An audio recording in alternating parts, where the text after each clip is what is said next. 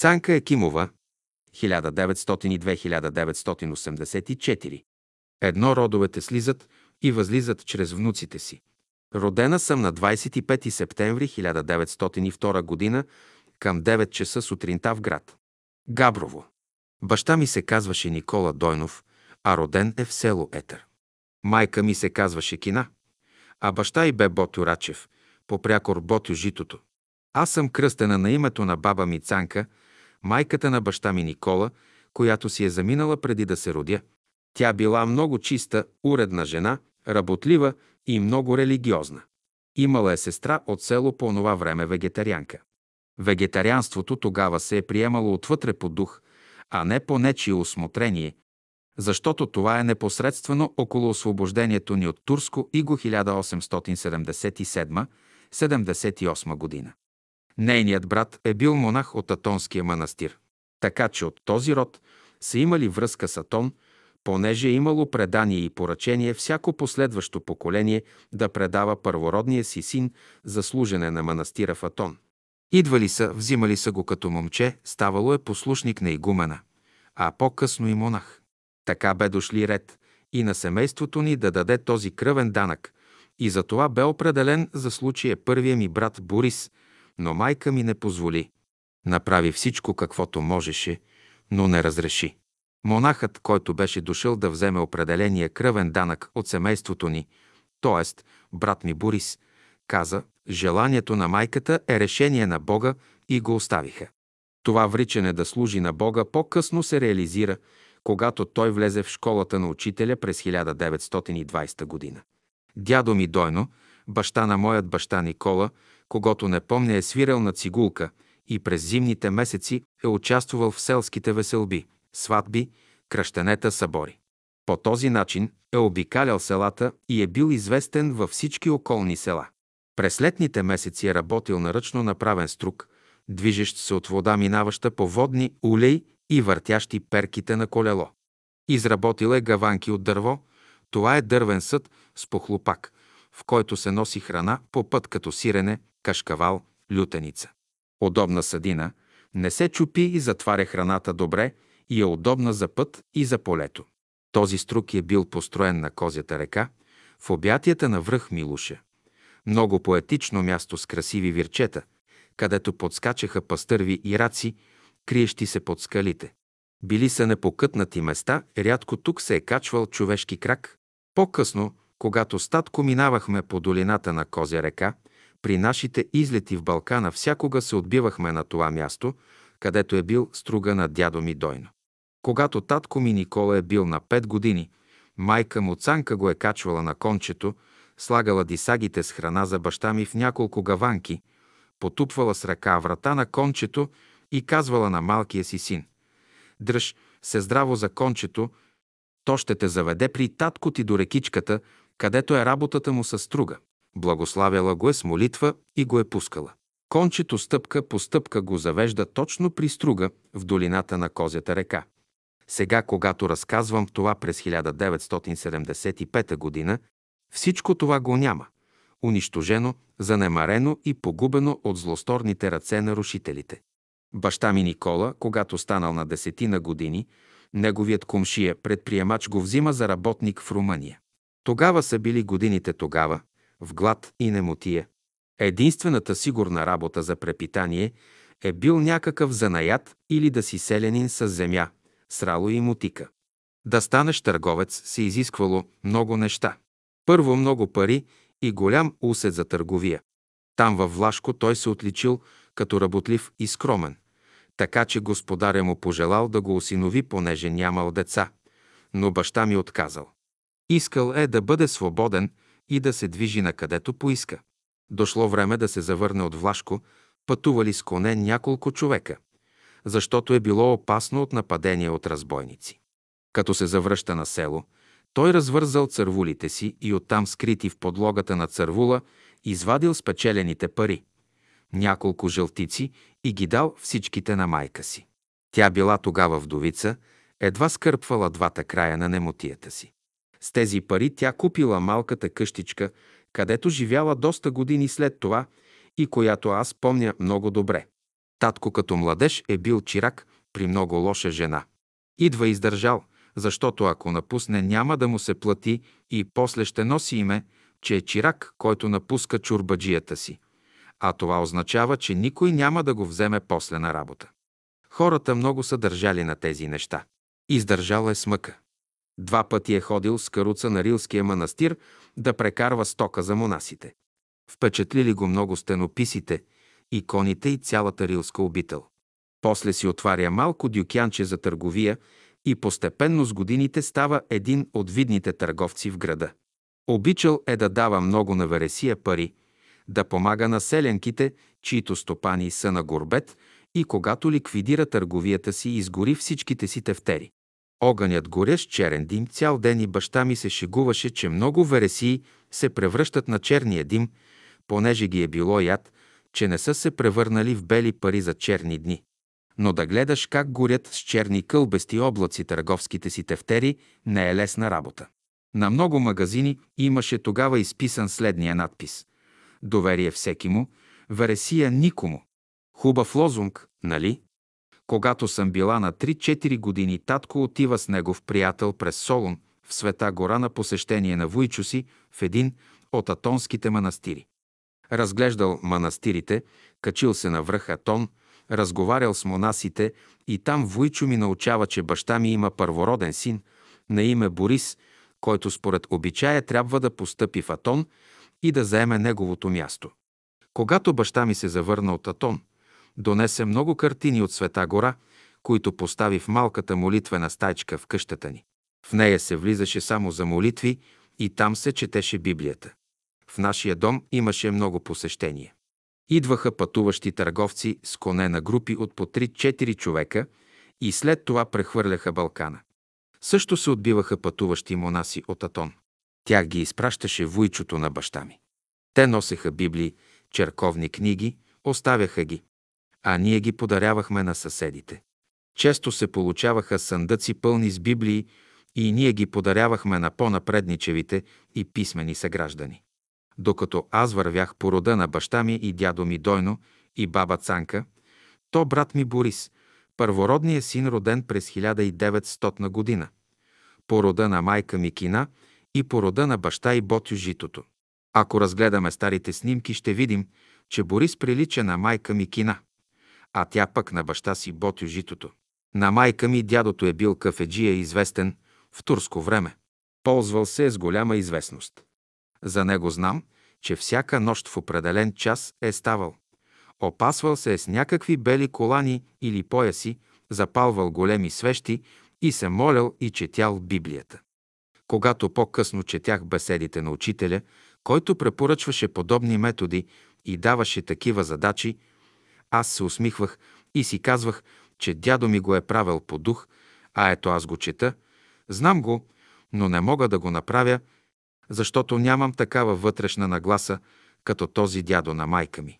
Когато всички роднини се събирали при тържествени дни, той всякога взимал Библията и всички наред са четяли от нея. А това за онези времена е било необикновено, защото малцина са били писмени – и са могли да четат Библиите отпечатани с старославянски текст. Така родовете ни са се подготвяли и накрая да изпратят последното поколение да бъдат представени в школата на учителя. Това бях аз с тримата ми братя – Борис, Николай и Стефан. Две необикновеното посещение. Била съм малка и не ходех още на училище. Беше дошъл някакъв голям празник, или Рождество Христово, или Великден – Нали бях малка, не си спомням кой бе този празник. Моите родители отидоха сутринта на църква, черковната камбана бе била и призовала всички на черковна служба. Това бяха големи празници. Тогава никой не работеше, обличаха си най-новите дрехи, заставаха чинно в църквата, защото това бе свещенодействие за тях. Тогава бяха годините след Възраждането, когато Възрожденския дух още обитаваше църквите. По-късно нещата се измениха, защото този възрожденски дух се оттегли. Така възрастните отидоха на църква, а аз бях сама в голямата стая, легнала на леглото. Бях разбудена от родителите ми и будувах в момента. Както си лежа и будувам по едно време, виждам, че се отвориха вратите на стаята и започнаха да влизат в строен ред същества неземни, движещи се във въздуха, а телата им цели от светлина. Напред вървеше голямо същество, облечено в млечно-бяла светлина, стройно и много красиво, и застанало в средата на това множество. То беше жрец.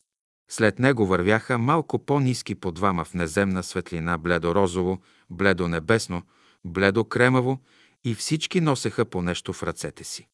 Застанаха на средата на стаята в кръг, поставиха в средата някакъв съд неземен, той висеше във въздуха, целият светещ и извършиха някакво тайнство. След като свърши ритуала, жрецът дойде до мен и като ме благослови по особен начин, ме намаза с някакъв елей по челото. След това вратите на стаята отново се отвориха и в същия строен ред светлите същества безшумно излезнаха. Аз останах в спокойно състояние. Не се изплаших. Това събитие се запечати дълбоко в съзнанието ми. Нещо у мен говореше да не го кажа на никого. Аз на никого не казах и то остана цял живот само за мене. Когато след много години влезнах в школата на учителя, когато имах вече преживяване от друго естество, тогава разбрах, че подготовката на всеки, който трябва да дойде при учителя, е работа на разумния свят и на небето. Този път за всеки човек е строго определен. Три нетърпение. Когато ме записаха в първо отделение в училище, аз не спах през нощта от вълнение. Не можах да изтрая, за да дойде уречения час, когато всички мои връзници отиват на училище.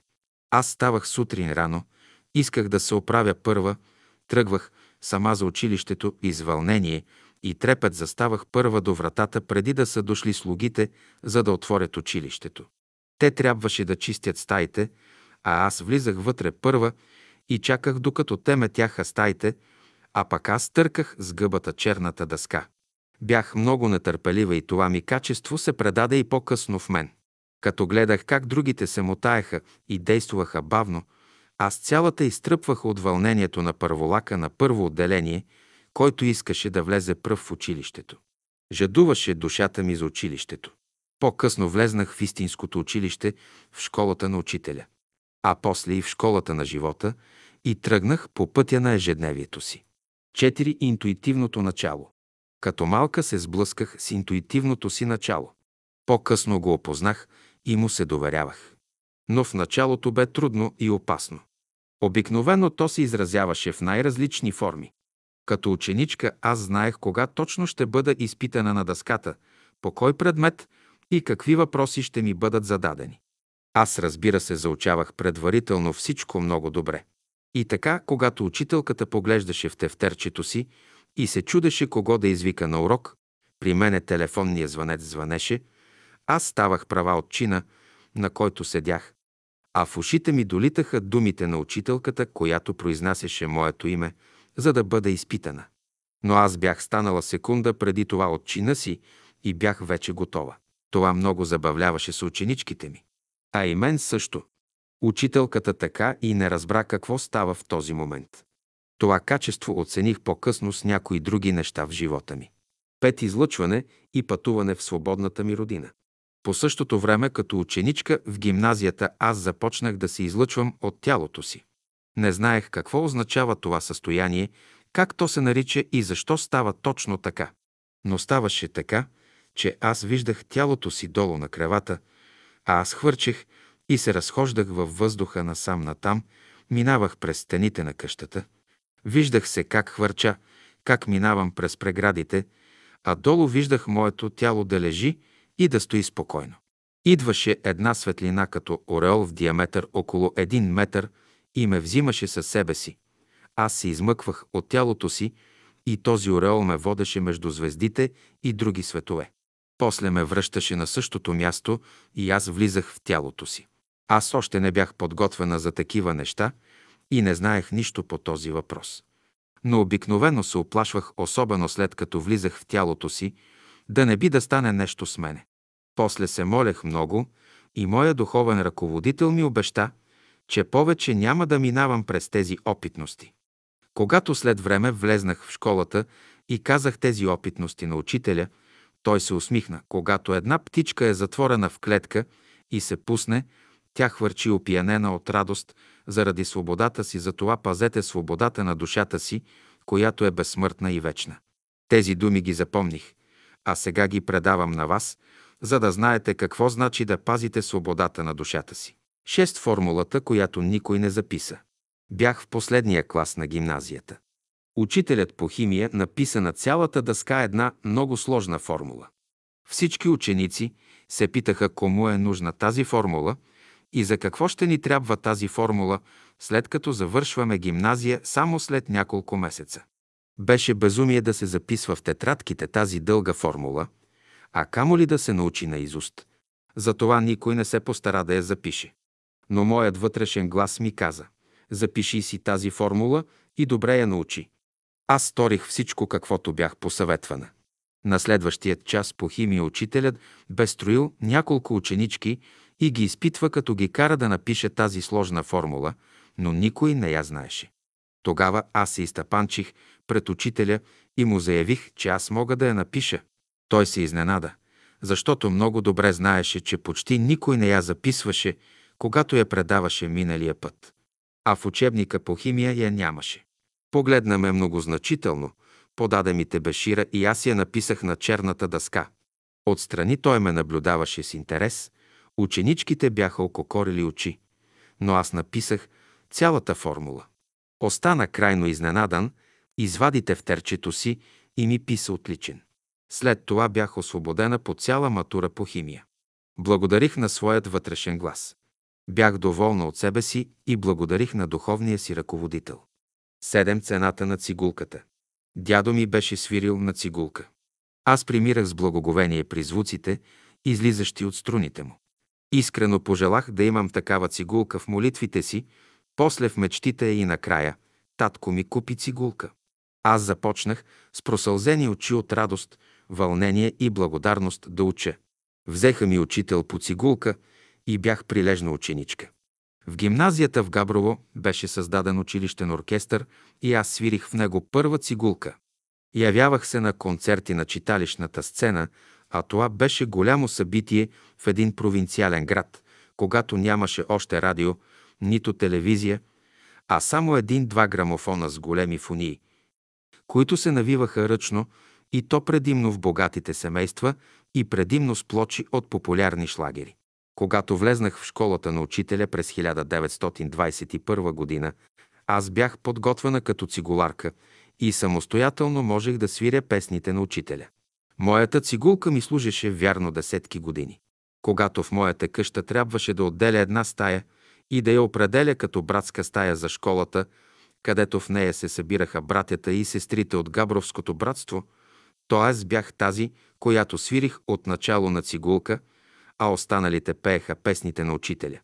В онези времена аз си купих пияно с пари спечелени от двете ми ръце чрез шиене и ръкоделие. Така в тази стая имаше едно много хубаво пияно. А по-късно започнаха да ме придружавах и други цигулари в братските срещи. Това беше преживяване, на което бе свидетел и баща ми, който на времето не хвърли парите си на вятъра за моето обучение в цигулковото изкуство. Похарчените пари се върнаха от мен чрез прилежание и чрез служене. А когато извличах от струните на цигулката музиката на учителя, тя обхващаше душите ни и ни приемаше в един друг свят на преживяване. Когато след това започваше да се чете някоя беседа от учителя, аз имах усещането и виждах как музиката, която бяхме свирили, преминаваше в Словото на учителя.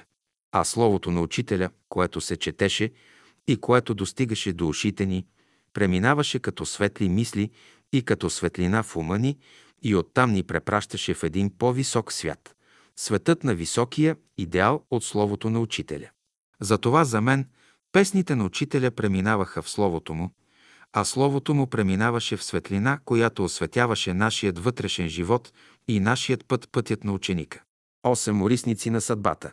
Завърших гимназията, беше ми отказано да следвам в университета от баща ми и тогава се поставяше въпроса в семейството ми за посоката на моят път. А какъв път може да има една девойка на 18 години и то в провинцията? Родителите ми бяха практични. трябваше да ми се намери подходящ съпруг. А аз стоях в едно объркано състояние. Един ден имам едно видение. Около мен слезнаха и ме заобиколиха светли същества. Бяха орисници на съдбата. Едната орисница започна да ми говори и да ми представя в образи един свят на жена, поставена при много благоприятни условия и материално изобилие, която бе заобиколена от висше общество и с подходящ външен блясък. Отвориха ми и другата страница на предстоящия ми живот, за да видя и вътрешното съдържание на този светски живот. Видях никаква придобивка за душата и живот без съдържание и кух отвътре от беден победен на празнота и безсмислие. Другата орисница започна да ми говори и ми представя живота на една жена, поставена при много сурови условия. Пътят бе трънлив, каменист, бурен, пълен със страдание и мъчение. Сурови условия, ледени блокове от човешки сърца, които с човешки сълзи трябва да се разтопяват. Отвориха ми и другата страница, показаха ми вътрешното съдържание на този живот. Богати опитности, дълбочина на мисълта и съдържание. След това светлите същества, орисници ме запитаха, кой път желаеш да избереш. От тебе зависи да си избереш. Имаш привилегията да избираш. Ние веднага ще те поставим при тези условия. Без колебание казах, избирам пътя на най-мъчните условия, но да е пълен с вътрешно съдържание. Завесата пред очите ми се спусна. Видението изчезна. Аз поех моят път. А той беше такъв, какъвто си го избрах. Трънлив, че каменист, че ледени блокове се изправяха в сърцата на уния, които се срещах. Бури, урагани се изсипваха върху главата ми. Градушки ме брулиха и аз се олюлявах в своя път. Веднъж не издържах и отидох на изгрева да се оплаквам на учителя от всичко това, което ме връхлита. Учителят ме изслуша внимателно, после се усмихна и ми каза, сестра, защо се оплаквате? Нали вие такъв път си избрахте пред орисниците? Каза това и замълча. Тишина. Космическа тишина. Пред мен се завъртя цялата Вселена. Бях отново там, в онези млади години, и над мен орисниците, които пророкуваха. Да, това беше един реален свят, не в образи, а в действие. А сега аз бях поела своят път, който сама си бях избрала. Учителят бе пред мен. Аз бях дошла за помощ при него.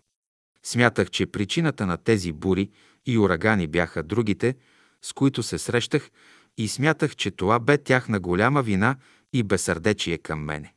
А се оказа, че това бе заложено в програмата на моят път, който бях си избрала сама, а в последствие бях забравила за това, понеже вървях в път от препятствие, мъчноти и страдания.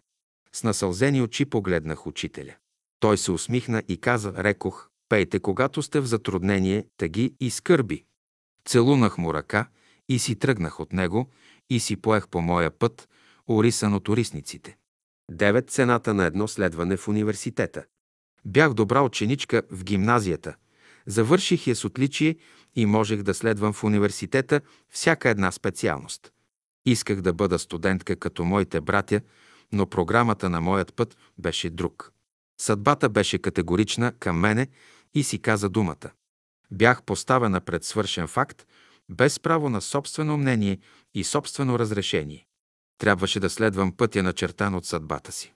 Като завърших гимназия, въпреки всички мои умствени възможности да продължа образованието си в университета, изведнъж очертания пред мене път се затвори. Да, затвори се вратата пред мен. Баща ми имаше в този момент финансова възможност да отпусне кредит и за моето висше образование. По различно време следваха и тримата ми братя. Борис по естествени науки, Николай математика, а Стефан – право. И тримата получиха висше образование. Но когато дойде време за моето следване, баща ми заяви, че за да следвам, трябва да се продаде едно много ценно място и с получените пари да следвам. А тогава да продаде някой място, за да изучи детето си, бе коштунство, защото чрез земята хората изкарваха на същия си хляб. А ученето се възприемаше като нещо, без което може и че това е лукс за бедните и разточителство за богатите, а Габрово бе за неечийски град. Габровци се славеха като скъперници, А от друга страна за баща ми беше безразсъдно да изпраща единствената си дъщеря да учи, вместо да я омъжи, за да си създаде дом и семейство. Така се разсъждаваше тогава, така разсъждаваше и баща ми. Той отказа да продаде онова много важно място. Аз останах в Габрово с гимназиалното си образование, което за онези години не беше малко и с него се ставаше поне учителка в прогимназията и се учеха децата от 8 до 14 години. Минаха години, баща ми имаше някои неудачи в търговията. Заведе се някакво дело и онова много важно място, което баща ми не искаше да продаде, стана предмет на спорове. Баща ми загуби това място чрез съда, дадоха го на друг, а баща ми не взе за него нито грош. В навечерието на делото моят вътрешен глас ми казва той ще загуби делото. Аз си замълчах и запомних всичко. Баща ми се върна съкрушен. Бяха му взели онова важно място. Казах му, ти на времето не пожела да го продадеш за моето следване, а сега ти го взеха чрез съда за твоето непослушание. Сега загубихме и двамата. Аз загубих висшето си образование, а ти мястото. Баща ми мълчи и се ядосва не толкова за това, че е пропаднало мястото и са го взели без пари, а че не го е продал на времето и с парите да ме изучи. Гледам, че се измъчва. Накрая му казвам, ти трябваше да платиш, за да научиш един урок. И аз научих един урок. Тези два урока струват колкото цената на мястото. Но с огорчение винаги си спомням за това място, което се оказа толкова важно, че ме спря от условията – и толкова важно, че други му хвърлиха окото и го взеха. Това бе цената на наказанието. Голяма цена и за мен, и за баща ми. Десет на събор в Търново през 1920 година. Аз бях в предпоследния клас на гимназията. Големият ми брат Борис без две години, по-голям от мене и родителите ми го готвеха да замине в чужбина да следва минно инженерство. По този случай той трябваше да си вади документи от град Велико Търново. Когато се върна, ми каза, че като се разхождал към лозята, срещнал общество от мъже и жени, като първите християни. Обядвали на открито, живеели на палатки на открито, слушали проповеди на открито и живеели задружно. Разказа това, което му бе направило впечатление, но не можа да каже нищо конкретно. Беше месец август 1920 година. След няколко дни през същия месец и година отново трябваше да отида в град Търново във връзка с документите си за чужбина.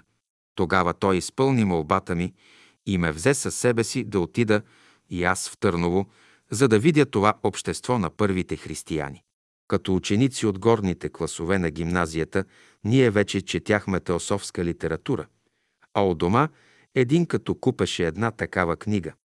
Всички я прочитахме и след това се водеха дълги разговори.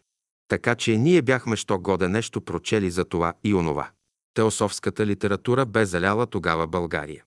Родителите ми ме пуснаха, понеже бях с големия си брат Борис. Пристигнахме в град Търново и веднага пожелах да отидем на онова място, където брат ми е видял и се е срещнал с първите християни.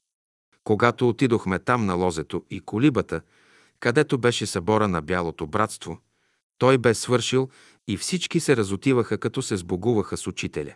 Нас никой не ни познаваше. Ние бяхме застанали от страна и наблюдавахме. Никой не ни покани, никой не ни запита за нещо. Всички се разотиваха и се сбогуваха помежду си. Огледахме се, поразходихме се около лозята и си отидохме оттам в града. Не можахме да се свържем с никого. Бяхме закъснели.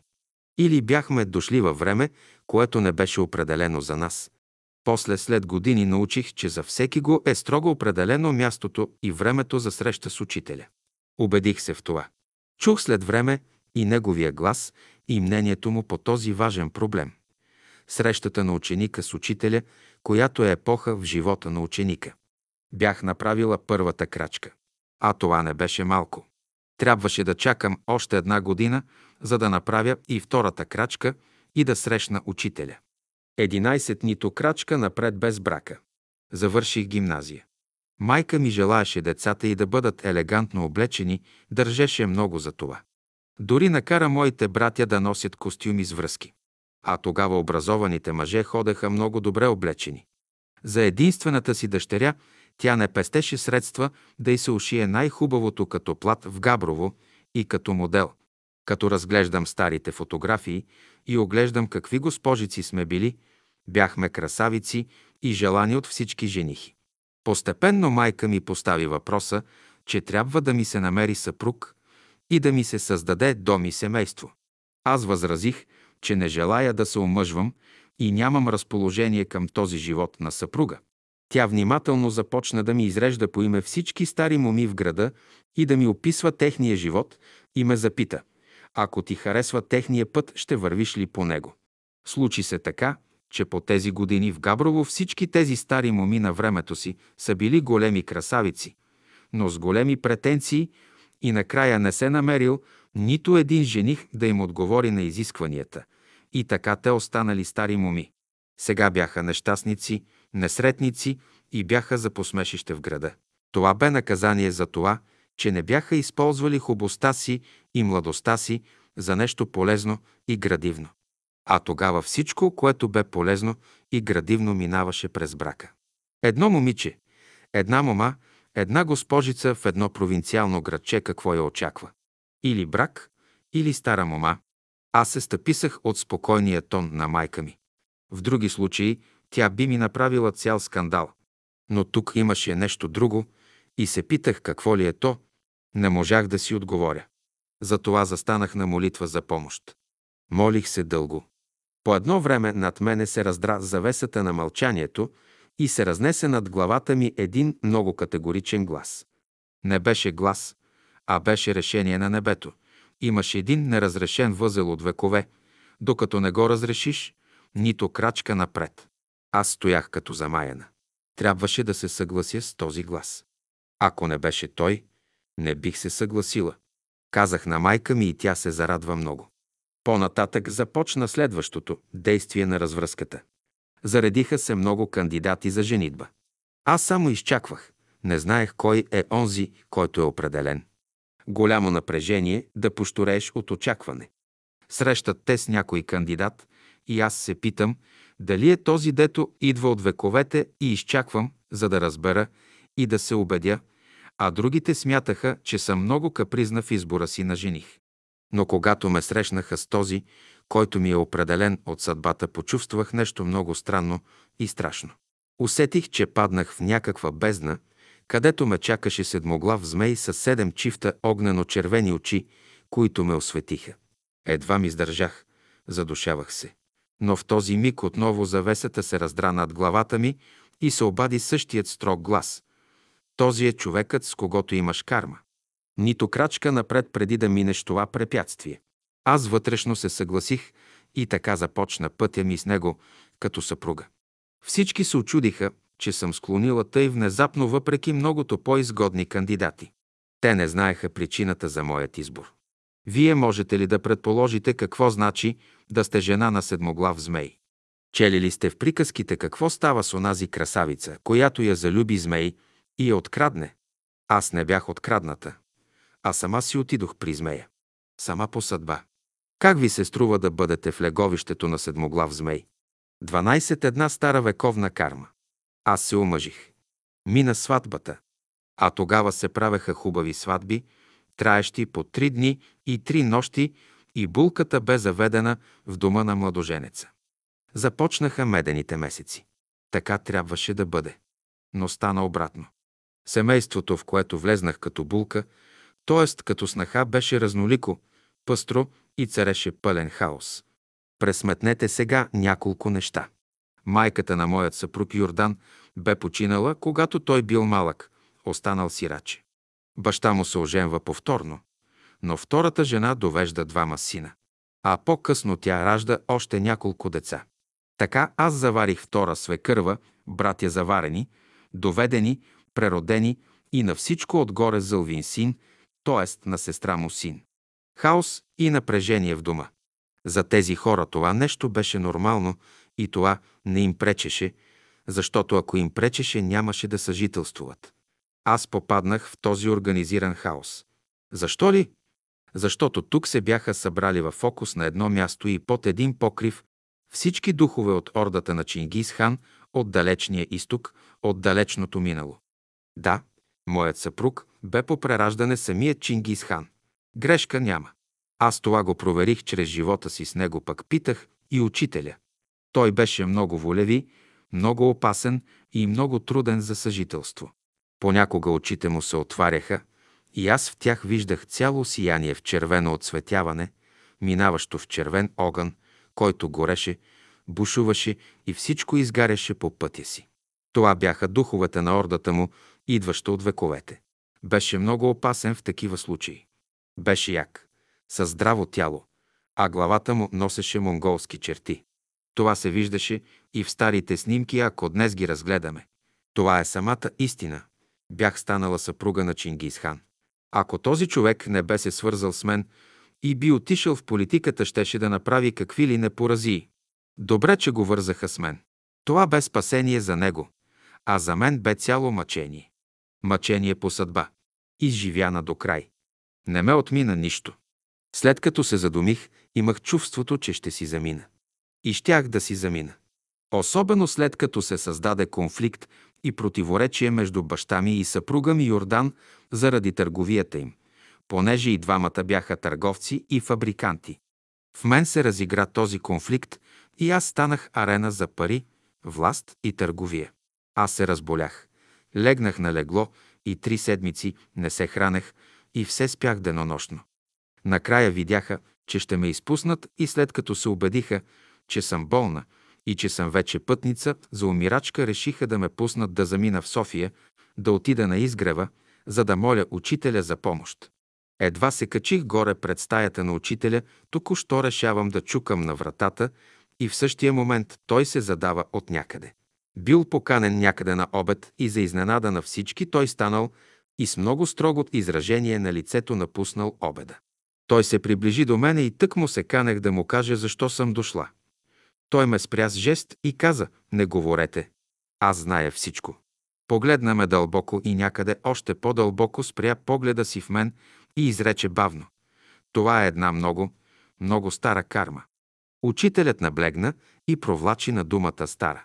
Усетих, че идва от вековете тази карма, че това е вековния възел с Чингис хан. Учителят добави. Останете на молитва. Аз останах целия ден и нощ на молитвен пост. На другия ден учителят замина някъде извън София.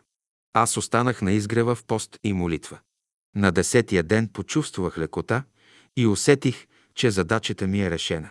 Учителят си дойде на изгрева, аз веднага се срещнах с него и му съобщих, че съм усетила в себе си, че задачата ми е решена. Попитаме, ще служиш ли на Бога? Поиска моето обещание и аз го дадох. От тогава единствената ми цел бе да служа на делото на учителя. А със съпруга си Йордан живях над 50 години и накрая го погребах в София. Но преди това успях да се справя с Чингис, хан и неговата рода, смлях ги и отрязах седемте глави на змея. Накрая Йордан доживя до 80 години и всички му викаха Бай Йордан. Беше станал добродушен и миловиден старец. То е така, защото аз отрязах седемте глави на змея преди това. Смлях ги на прах, омесих ги на седем хляба и ме накараха да ги изям. Символика и реалност до края. Няма що. 13. Необикновена защита от небето. Семейството, в което влязох без организираният хаос на червената орда на Чингис хан. Но аз тогава не знаех това. Когато учителят ме спаси и ми обърна внимание на моята стара вековна карма, разбрах, че щях да си замина и щях да изгоря на този огън. Това беше сигурно. Но изведнъж дойде помощ съвсем ненадейно и неочаквано. Дойде помощ от невидимия свят.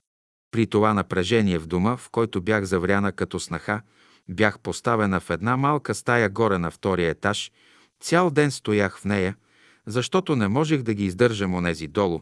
Стоях, седях и непрекъснато плачех.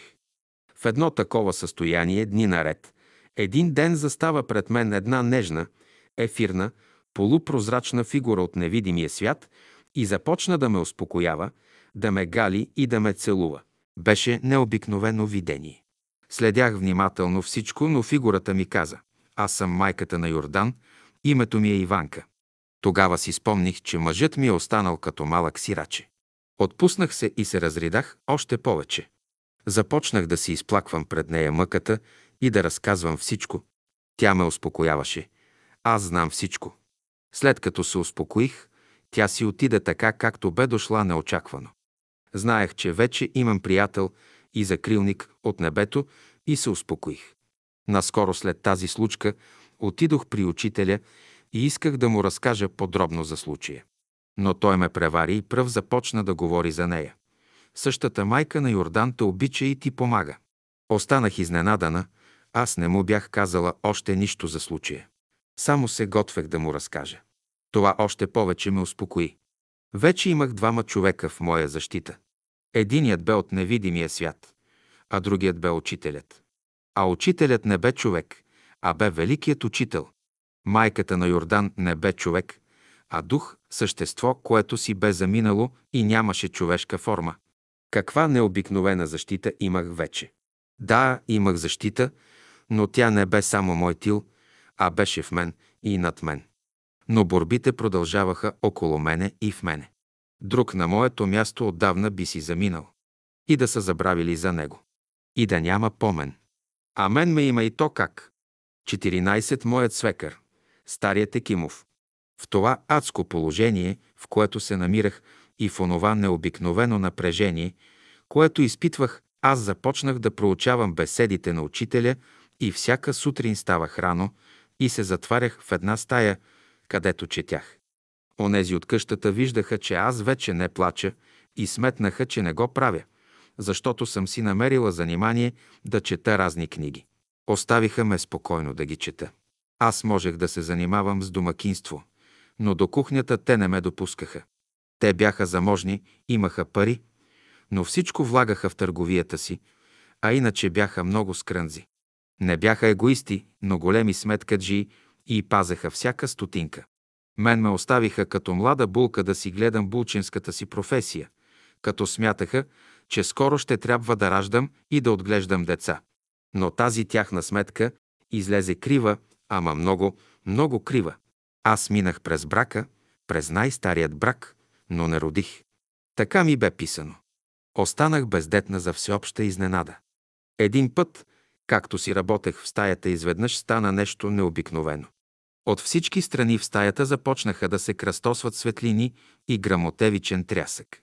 Цялата стая светна. Аз започнах да се моля, но не се изплаших. При друг случай щях да се изплаша, но сега това не се случи. Тогава в стаята постепенно се оформи образа на моят свекър, бащата на Йордан, който беше заминал и когато не съм срещала и не познавах, макар че бяхме от същия град. Беше ми показан ликът му от семейните албуми и съм разглеждала негови снимки. Та този образ, който се оформи в светналата стая, бе ликът на свекара ми от албумите. След малко образът лека по лека изчезна. При една среща с учителя чух думите му. Твоят свекър има нужда от светлина. Аз го изгледах изумена, защото аз и този път не бях му казала нищо за случката, която бях преживяла в онази стая в Габрово. Кимнах с глава, че съм разбрала всичко и се усмихнах с дълбока признателност. Знаех, че учителят следи всичко и се грижи за всички. Ние бяхме под неговата закрила. Искаше се само нашето послушание и да се работи за Бога. Имах още една такава случка с моят свекър. Беше една нощ, когато мъжът ми Йордан се събуди, стана и започна да се разхожда из стаята. Аз лежах в кревата, но вече полуразбудена и чувам, че Йордан се разхожда, защото го няма в кревата. Но се разхожда някак си особено. Това не беше неговата походка, а беше друга чужда походка. Аз се разбудих от това и гледам, че се разхожда, но като че ли някой друг движи тялото му и краката. Аз извиках какво има, кой е тук. Йордан се обърна към мене, отвори устата си и отговори много ясно. Абе, тук е старият Екимов. Тогава аз му казах твърдо, ти си в друг свят и твоите задачи са там. Не се занимавай с нас, защото ние имаме други задачи. Йордан леко си легна в леглото, а стаята беше тъмна. На следващия ден съпругът ми не си спомняше нищо за случката по простата причина, че баща му беше влезнал в неговото тяло. Но от тогава свекара, старият Екимов не ни безпокои повече. Но аз не му останах длъжна. Една седмица четях за него молитви. И изпълних за ръката от учителя да му дам малко светлина чрез молитвите, защото той имаше нужда от светлина в оня свят, в който той се бе отзовал неподготвен. Така че и за това си заплатих да ме остави на мира. Чрез молитвите изпросих светлина за него. И си разплатих, че водя за мъж сина му. 15. Моята първа среща с учителя. Нали семейството и дома, в който влезнах като булка, бе многолюдно и шарено, затова имаше всичко по нещо, което го имаше и в света. Каквото имаше в света, такова имаше и при нас – борби, жестока арена на човешки амбиции и какво ли не още. Но се случи и нещо друго съвсем неочаквано. Мъжът ми Йордан имаше брат, който бе също женен и изведнъж жена му реши да отиде на гости при роднините си в град. Търново. Трябваше да я придружава някой, защото тогава не се пущаха сами жени да пътуват по влакове и да посещават чужди градове, та те не допускаха жените си да се разхождат сами в град, като Габрово, а камо ли да пусне някой жена си да пътува свободно. Това бе изключено, затова Етърва ми се обърна към мен и ме покани да я придружа. Точно в тези дни беше месец август, знаех, че братството и учителя са на събора в Търново. Бях получила вест от брат ми Борис, който бе на събора. Аз очаквах този момент с трепет и постоянно бях в молитва да ми се отвори пътя за среща с учителя. Ето молитвата ми се прие, получих отговор чрез нея и пътя ми се отвори чрез братовата жена на Йордан. Какво по-хубаво от това и по-безобидно и напълно естествено двете братови жени да пътуват за Търново при роднините на едната. Пристигнахме в Търново, аз не познавах града, но знаех само, че учителят отсяда у Иларионови на улица Зеленка, 28. Успях да се измъкна от роднините на етърва ми и тръгнах да търся адреса в непознатия град, но с молитва на уста. Тука се яви един светъл лъч, който ме водеше и ми показваше пътя и ме заведе в домът на Иларионова. Тях ги нямаше, но в къщата беше Натка, дъщеря им. Тя скочи и веднага поехме за колибата на лозето, там където бе събора. Там намерихме сестра Иларионова, която ме представи на учителя. Той ме погледна издълбоко и каза «Един работник». Аз стоях очудена и изумена от думите му, които не разбрах. Мислех си, какъв ли е този работник. Учителят долови това и добави. Изпратиха отгоре и дойде един от работниците. Аз вече разбрах, че съм един от работниците дошли отгоре и се успокоих, че и за мен има място в това братство, защото се усещах, че до сега съм захвърлена от Бога и заточена в онзи дом в Габрово. Учителят се приближи до малката масичка, взе една книжка и ми я подаде. Беше беседата да се не смущава сърцето ви, вярвайте в мене. Аз я взех с треперещи ръце. След това учителят ме прие на разговор, но аз не си го спомням. Беше говорил на някого в мене, може би на моята душа. Но нищо не бе записано в умът ми, беше нарочно изличено. Беше разговор между Бога и човешката душа. Учителят ме остави за обед на братската трапеза на събора и аз се почувствах в родна среда. След това си отидох. Това бе последният събор в Търново през 1925 година. Роднините на братовата ми жена не разбраха за отсъствието ми. А етърва ми имаше и друга работа, която трябваше да върши. Накрая и двете се завърнахме доволни в Габрово. Моята молитва бе чута и аз се срещнах с учителя. 16 безплатният роб и бялата рубиня. Докато бях в бащиния си дом, аз следвах своята програма на ученичка в гимназията.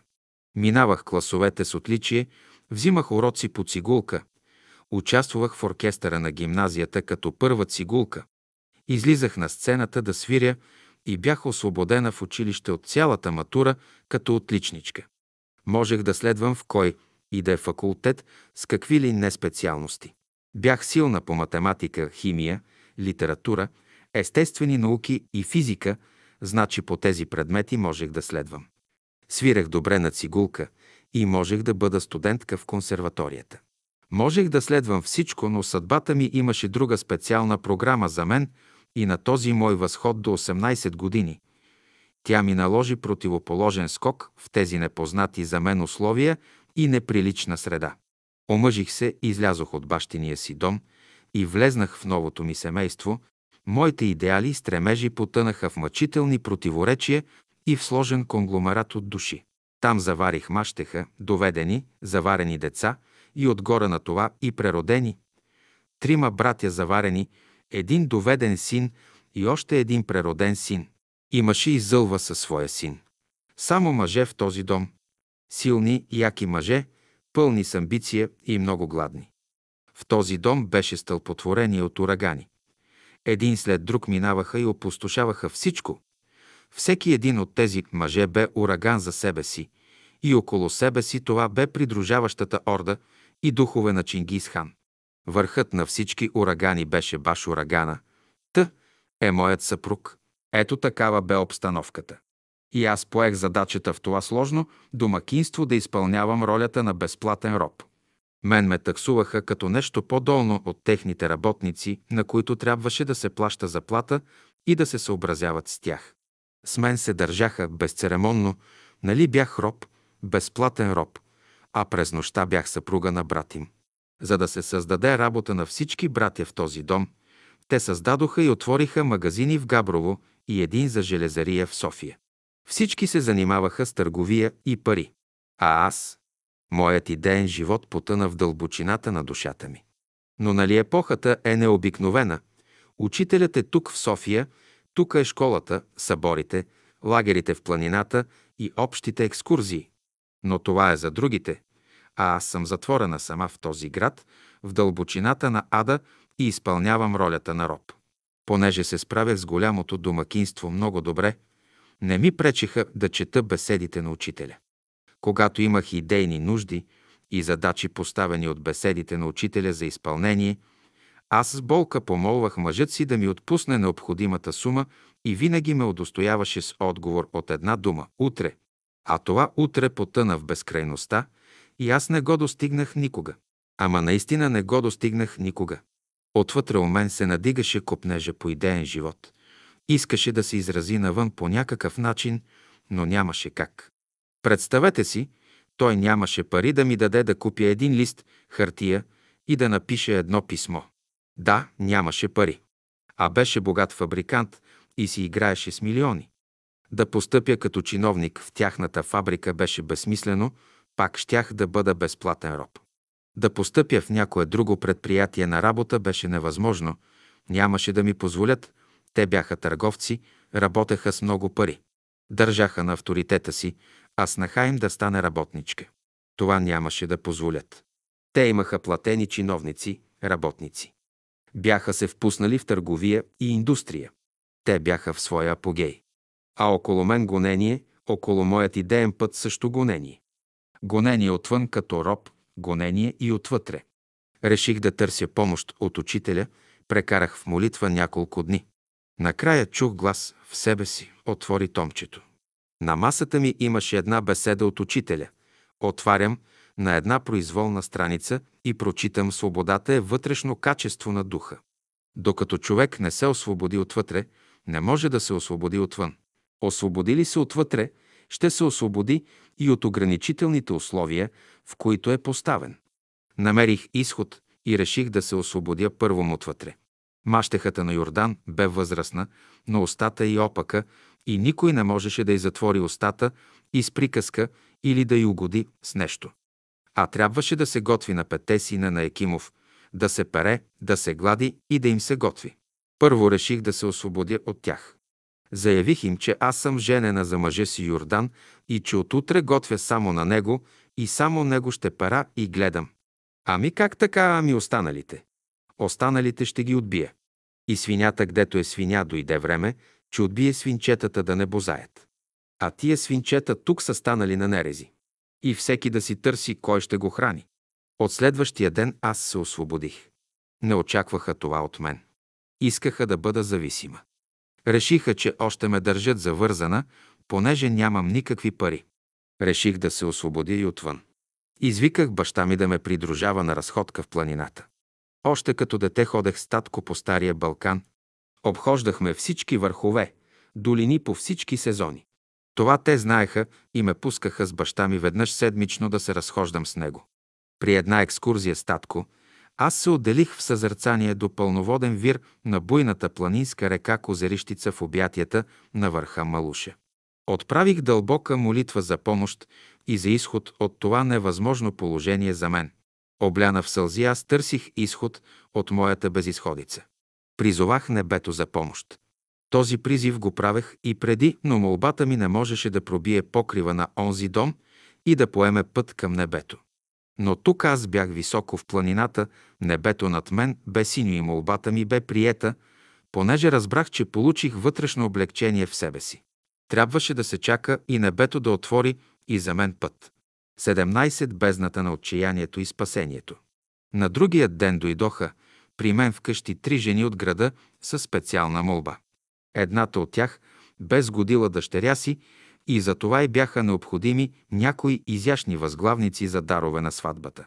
А всички в града знаеха, че аз изработвах много фини ръкоделия. На много жени показвах и давах модели и безкорисно правех услуга на всички, които ме помолваха. Тогава всичко, което бе хубаво, се шиеше на ръка, извезваше се на ръка и хубавите подаръци бяха плод от ръчен труд на талантлив за неячия.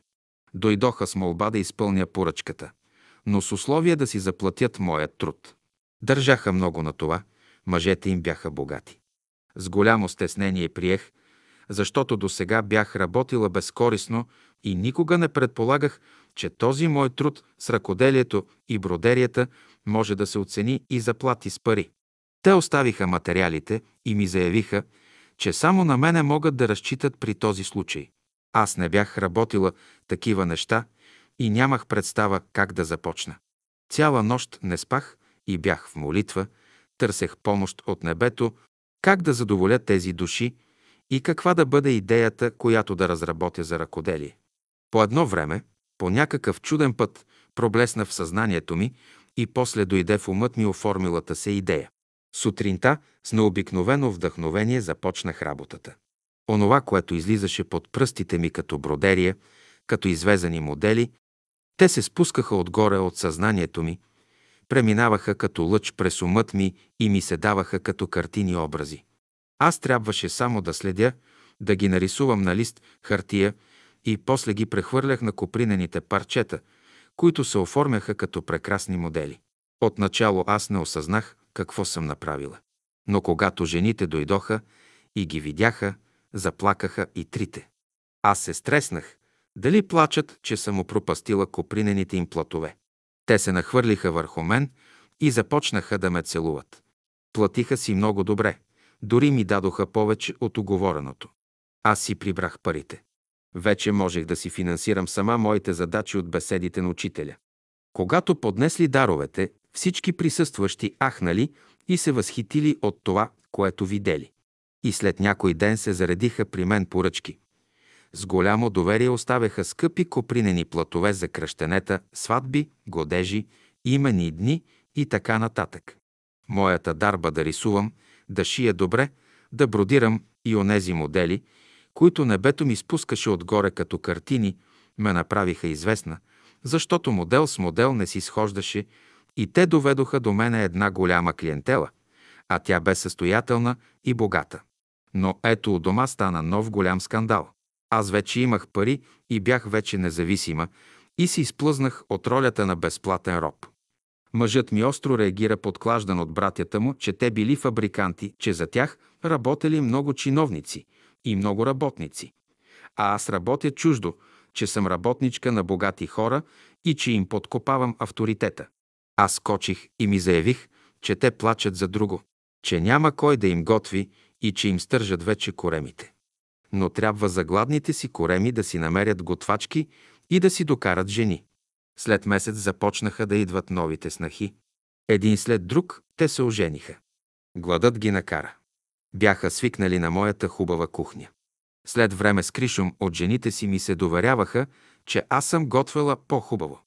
Аз поех издръжката на всички нужди на домакинството и не търсех пари от мъжа си. Той изведнъж млъкна, защото бе фабрикант, търговец и габровец и си направи добре сметката. Хем жена му ще бъде заета с работа и няма да ходи насам натам и хем ще му носи пари, хем няма да се харчи за издръжка на дома си.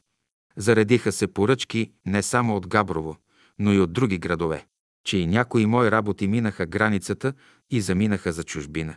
Аз сама рисувах моделите си за декоративни възглавници, ковертюри и покривки за детски колички, релеф върху креп сатен, кадифе, плюш и прочее. Можех да издам цял журнал с мои оригинални разработени идеи.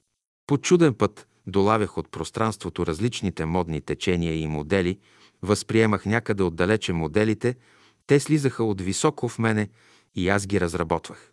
Така веднъж една моя позната получи журнал от чужбина и за моя голяма изненада в него имаше идеи, които аз бях доловила и разработила преди година. И те бяха вече избродирани и седяха в домовете на богатите стопанки в Габрово. Този журнал мина през всички в Габрово. Гледаха датата на журнала, гледаха моделите в него и сравняваха с онова, което аз бях измислила и направила за тях. Чудни са пътищата на творчеството и на реализирания идеен свят. Така аз получих изход от моята безисходица, стъпих на крака, станах независима и се освободих чрез трудът си. Аз парите, които получавах от него, поддържах домакинството и можех да задоволявам своите нужди. 18 нито ухо е чувало, нито око е виждало. Започнах да ставам по-независима с трудът си, чрез който получавах пари. Но те се харчеха лесно, защото аз бях поела издръжката на цялото домакинство. Трябваше да платя с нещо. Това беше цената за относителната малка свобода, която ми се даваше. Даваха ми свобода на труд и с онези пари, които ми оставаха от издръжката на домакинството, можех да отделя нещо и за своята потребност. Все пак бях доволна и на тази придобивка. Голямо унижение бе това. Аз тези пари можех да живея много сносно, ако бях сама. Но нали бях омъжена и издържах мъж и дом. А той бе фабрикант, работеше с милиони, но не ми даваше никакъв лев, нито за дома, нито за мене. Жестока работа. Така премина целият ми живот. Но преминаха доста години и дойде 1944 година. И се смени режима, властта и епохата. Тогава на всички фабриканти им взеха имота, парите и ги изхвърлиха на улицата. Повечето от тях заминаха по затворите и концлагерите.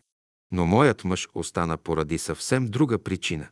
Тогава вече аз не изтърпях и след един скандал му казах една истина. Чуй какво. За мене ти си мъж, за когото аз си плащам. Аз цял живот с теб живея и съм те издържала с мои пари, хранила съм те, поила съм те и съм те обличала. Цял живот с мой труд си живял, аз съм те прала и готвила. Ти беше за мен един готованец и един мъженаложник, защото всичко, което ти работи десетки години, спечели и създаде като фабрикант, го няма вече. Изчезна, значи е било нереално. А реално остана това, че съм те хранила с моя труд и съм те издържала. Ти си мъж, за когото аз съм си плащала. Такива мъже, за които жените си плащат, се казват мъженаложници. Той се стъписа от тези думи. Накарах го да сметне колко години съм го хранила, поила и обличала и колко пари е дал за мен. Не беше дал нито един грош за мен. А в замяна на това, той сега беше един голтак и нищо повече. Така бяха нещата след 1944 година. А преди това бе друга епоха. И сега аз разправям за събитията по времето на школата. И така аз трябваше при един специален случай да отида в София на изгрева при учителя. Имах разговор с него. Бях приготвила багажа, но нямах достатъчно пари, за да бъда свободна и независима. Имах малко събрани пари, които щяха да ми стигнат да отида до София. Мъжът ми отказа да ми даде, но не ме възпираше. Пускаше ме, ако имам пари. Но аз бях ги похарчила за домакинството. Той знаеше това и за това бе великодушен към мен, че мога да замина. Седя до опакования куфър и се чудя какво да правя. След няколко минути дойдоха и ме извикаха в семейството на най-големия фабрикант и индустриалец в града, който бе сгодил дъщеря си и им трябваха подаръци при обявяване на официалния годеж. Тогава нямаше готови подаръци. Трябва да поръчаш да се изработят и тогава можеш да връчваш комуто си искаш. Те ми дават спешна поръчка и разчитат само на мен. Аз отказвам, защото съм си опаковала куфара за София. Но те ме заставиха на сила да им приготвя подаръците. Като видях, че няма да се отърва от тях, приех поръчката. В този момент аз знаех, че трябва да замина за София и че всяка една поръчка ще забави моето заминаване. И през ум не ми минаваше, че аз нямам достатъчно пари. Съгласих се. Те ме помолиха да мина през магазините в Габрово и да взема каквото намеря за необходимо, като копринени платове и тъв. Поех задачата, минах през магазините, взех необходимите платове и за 24 часа денонощна работа с светкавична бързина изпълних поръчката. Изведнъж получих толкова много сили и енергия, че сама всичко изработих, като изобщо не съм спала през това време. Ръцете ми летяха, аз не усещах, бях в особено състояние, чувствах, че имам необикновена помощ от невидими приятели. Направих един нов модел и всички много го харесаха. Бяха възхитени от изпълнението, от модела и от светкавичната работа. Заплатиха ми очудващо много. Един път за работата, втори път за модела и трети път за бързината. Обещах си, че този модел никога няма да го изработвам на други лица. Сумата, която получих, беше голяма и с нея можех да пътувам до София и с нея да престоя около 30 дни. Аз се радвах, а и те се радваха като деца за хубавата изработка. Поръчката я превозиха с лека кола. Очудих се сама на онова, което бе преминало през ръцете ми за 24 часа. Годежът бе преминал при особено вдъхновение от всички след поднасене на подаръците. Онези невидими мои приятели и помагачи бяха заминали там при връчването на подаръците и бяха създали необикновено настроение. След този случай моята клиентела се увеличи двукратно. Имах пари и вече никой не можеше да ме спре. Мъжът ми не можеше да се изметне, защото това не бе в характера му, беше гоят, че съм успяла да се здобие с пари. С моя труд аз свободно разрешавах моите идейни задачи и то пред лицето на Бога. Аз съм вече при учителя, изключително уморена, но бях щастлива, че бях отново застанала пред него. Сестра, нито ухо е чувало, нито око е виждало онова, което има да минете, аз стоя изумена. Наистина в живота ми станаха толкова неща, че никой не би повярвал, ако ги чуе. А сега ги разказвам, за да видите какво значи път на един роб и на една бяла рубиня. Този път води към школата на учителя. Разказах неща за себе си, които не са нито за разказване, нито за виждане, нито за чуване, защото ще изкушат много хора. Пък и втори път те не могат да се повторят в един човешки живот. Човек може да ги издържи само един път. 19. Питката кашкавал и слънчевите лъчи от паневритмията. Един интересен случай ще разкажа. Преди да тръгна за изгрева в София, бях с баща ми на екскурзия към връх Бузлуджа и Бедеците. Когато минавахме през мандрата, купих две малки питки кашкавал, за да мога да ги нося в раницата.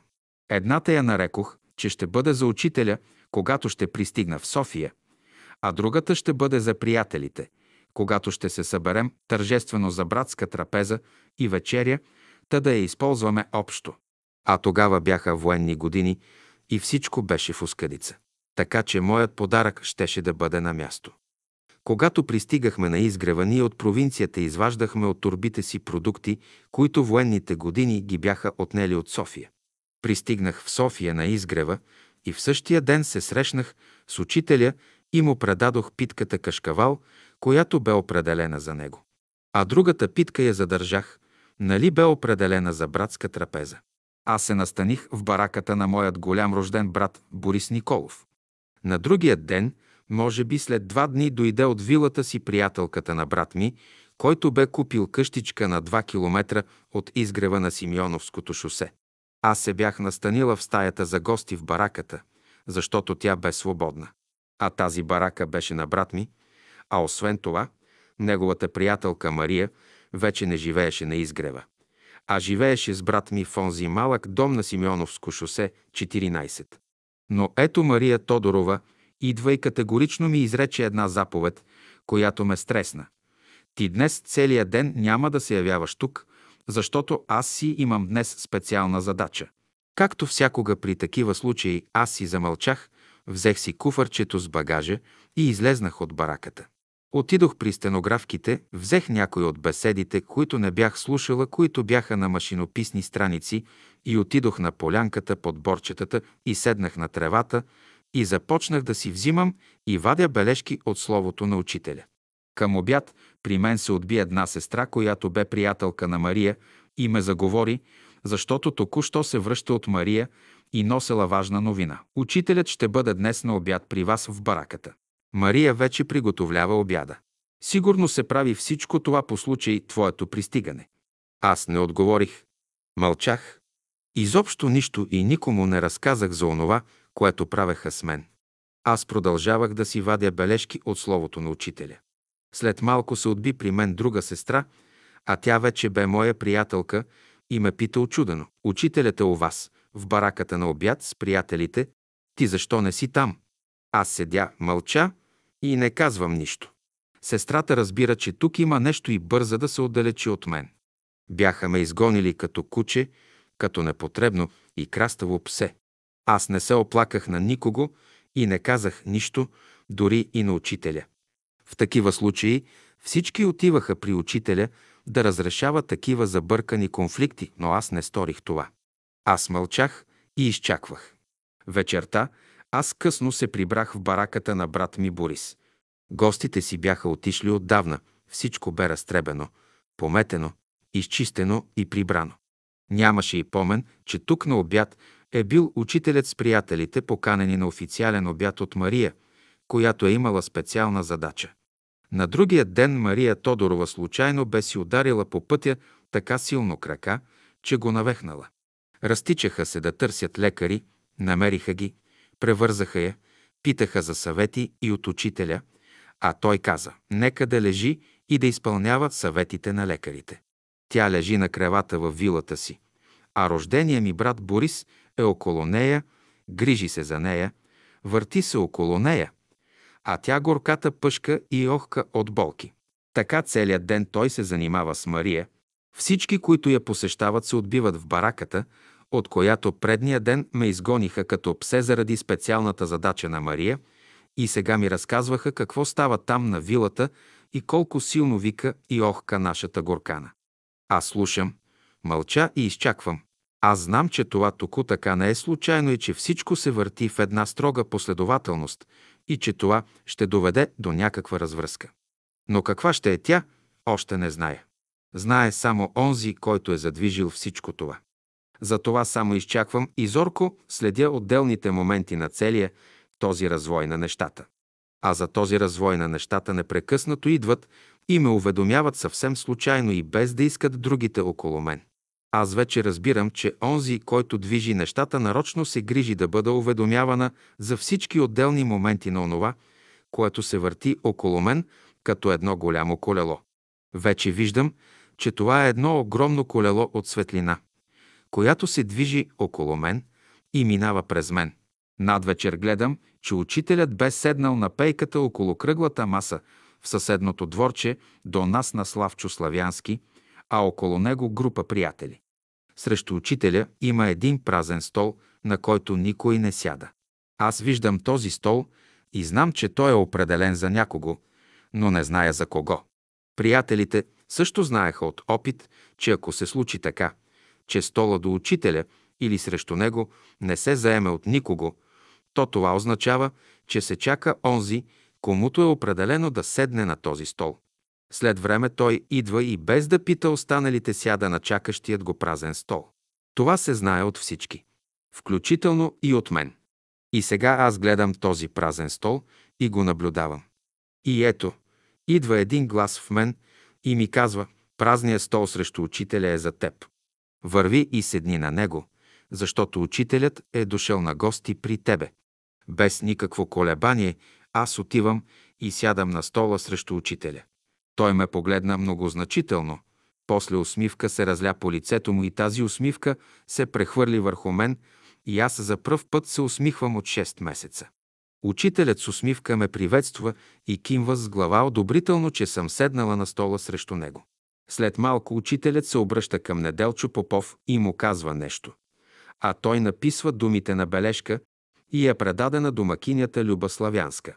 Тя я прочете и се смути от съдържанието й.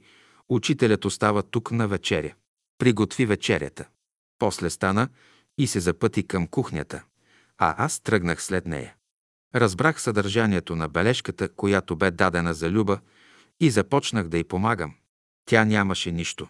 Нито чайник, нито столове, нито чай, нито захар. Аз се разтичах, събрах от съседните бараки столове и в мен прозвуча същия глас. Питата кашкавал от мандрата на Бузлуджа е за този случай. Чаят бе готов. Аз носех от Габрово чай, захар, кораби и сладкиши и сервирахме на масата. След обичайната молитва всички пият чай, хапват си от корабиите, сладкишите, които бях правила в Габрово и посягаха към парченцата кашкавал.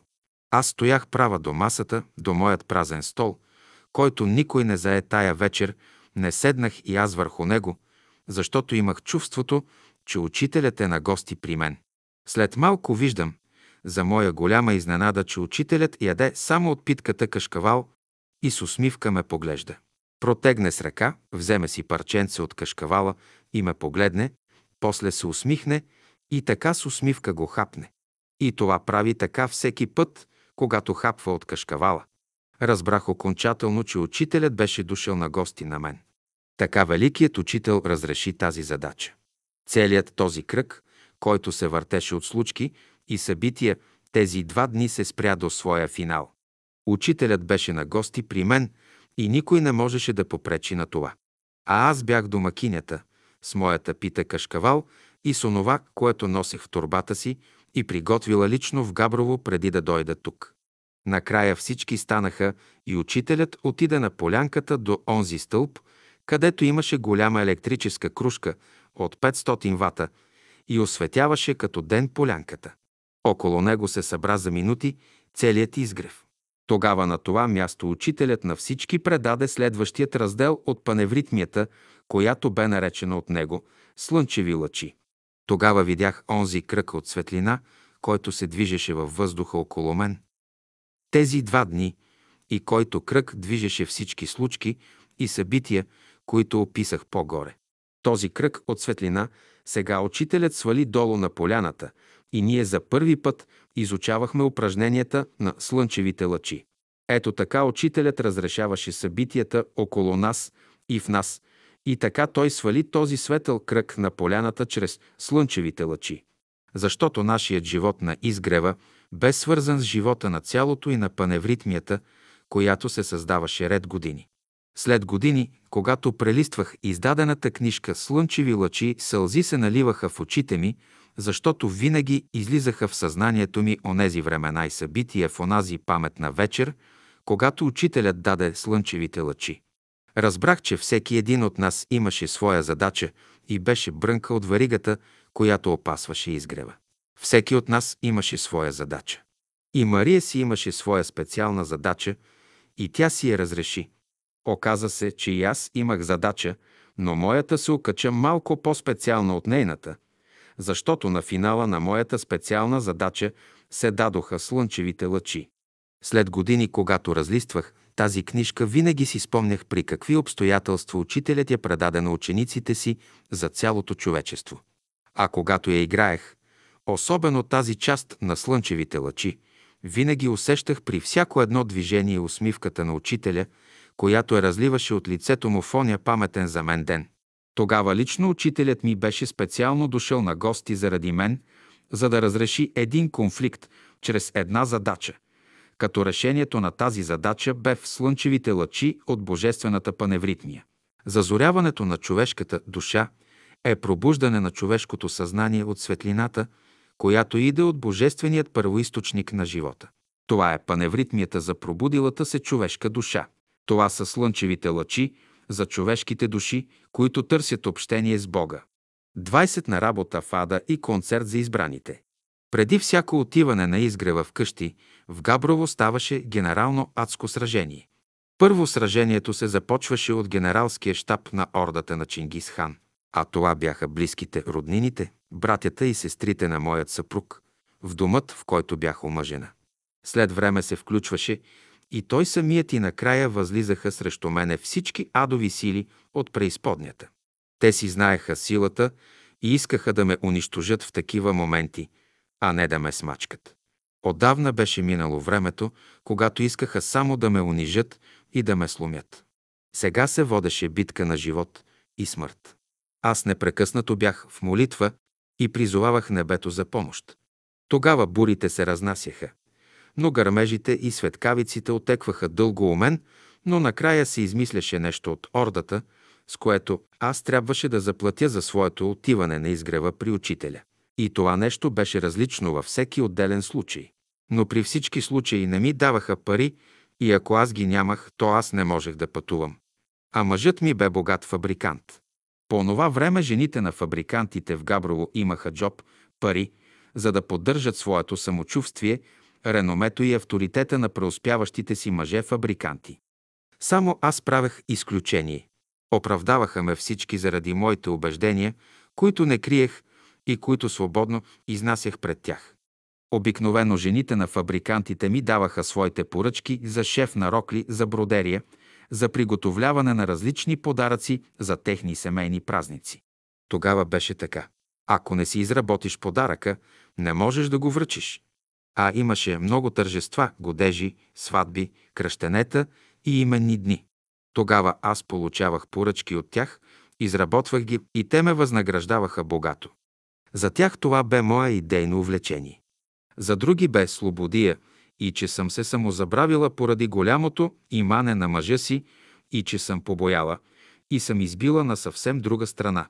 А мъжът ми ме наказваше и искаше да ме ограничава заради идеите ми и не ми даваше нито един лев, нито пукната пара. А аз, за да бъда свободна, работех като роб денонощно и с получените пари издържах домакинството на къщата. Представяте ли си? Жените на другите фабриканти имаха слугини и слуги, за да поддържат домакинството си, а аз денонощно работех, за да мога с печелените пари освен да поддържам домакинството, но и да отделя пари, за да отида при учителя на изгрева. Ето така аз живеех като жена на фабрикант в самия ад в Габрово и денонощно познавах и се срещах с силите на преизподнята адова. А когато отивах за София и пристигах на изгрева, ме посрещаше ново нападение със съвсем други средства и оръжие. Но това бяха същите сили, които аз вече познавах. Но тук на изгрева средствата бяха други и оръжията бяха други, защото и хората, които ме атакуваха, бяха други. С хората вървят и силите, с които разполагат. Тук на изгрева, в онези години, големият ми брат Борис Николов, в първите години бе си направил една барака, в която имаше свободна стая, която според случая трябваше да служи за посрещане на гости. В случая аз бях гост от провинцията и още негова рождена сестра и можех да се подслоня в нея за някоя и друга седмица. Така и правех от началото. Но около големия ми брат Борис се прилепи една сестра, която така го обхвана, така го заобиколи със своите грижи за него, че никой не можеше да припари до него. Дори и за мен, рождената му сестра, той стана недостъпен. Да, тя пречеше на нашия контакт и на нашата евентуална среща. Аз идвах от Габрово, носех новини от Габрово, поръка от баща ми и майка ми, но всичко това не можех да му предам, а предавах само онова малко пакетче, което майка ми изпращаше за него. Аз го оставях на масата с бележка, че от родителите ми, а тя, грижовната сестра, го преглеждаше и го проверяваше. По-късно казах на родителите ми, че не мога да му предам устно поръченията им и те вече му пишеха писмо и което аз му оставях на масата. Но тя познаваше почерка ми и така оставяше писмата да си ги прочете сам.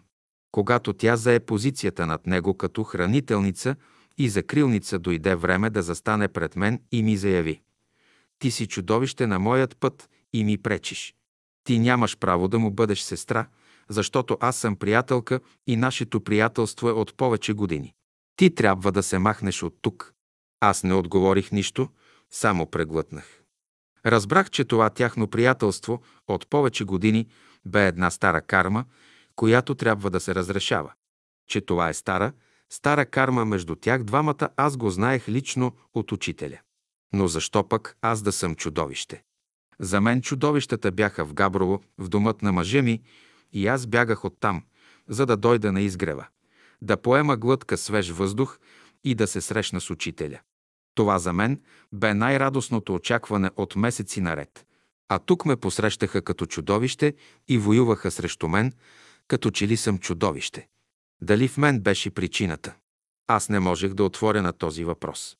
Трябваше да се обърна към учителя, но изчаквах подходящият за това момент. При едно друго мое пристигане на изгрева аз съм застанала пред бараката на брат ми Борис. Стаята бе отворена и аз влезнах вътре. Нейната барака ме наблизо и някой бе съобщил за моето пребиваване тук. Още не си бях отворила куфара, тя застана пред мен и ми каза, веднага си заминавай от тук. Аз не мога да те понасям. Ти ми пречиш. С мен тя се държеше жестоко. Аз можех да й отвърна със същото, но не желаях да правя това заради брат ми Борис. Взех си куфара и със сълзи на очи взех влака обратно за Габрово. От огъня в Габрово у дома попаднах на същият огън тук на изгрева. Аз идвах тук на тих пристан при учителя и при Бога, на сваленият изгрев от небесата Божии. Душата ми жадуваше за този небесен изгрев и за този земен изгрев. А от тук ме гонеха с всички възможни и невъзможни средства. Бях съвсем объркана. Преди още един друг случай аз отново съм на изгрева и отново съм застанала пред бараката на рождения ми брат. Питам се, та нали тук идваха и преспиваха чужди хора, защо да не мога да преспя една нощ и после да си търся друго място на изгрева? Така реших в себе си и влезнах в стаята определена за гости. Ето ти след малко идва рождения ми брат Борис и вместо да ми каже добре дошла и да ме пита какво правят живите ни родители, то той казва със строг тон, вземи си куфърчето и се махай от бараката. Няма да останеш тук. Гледам го и му се чудя. Той ли е или не е той? Не беше той, а онова чудовище, което ме гонеше и което лично ме обвиняваше, че аз съм чудовище. Чудна работа. Това чудовище живееше в Габрово и витаеше над покрива на домът ми и ето аз идвах тук и то се явяваше изневиделица, размахваше крила над мен, отваряше уста и показваше зъби на триглава ламя. А дали то влизаше в онези мои роднини на мъжа ми в Габрово, или влизаше в тази приятелка на брат ми, или в брат ми, беше все едно. Чудовището съществуваше, то бе реално и то воюваше с мен. Да, всички имаха зверско отношение към мен.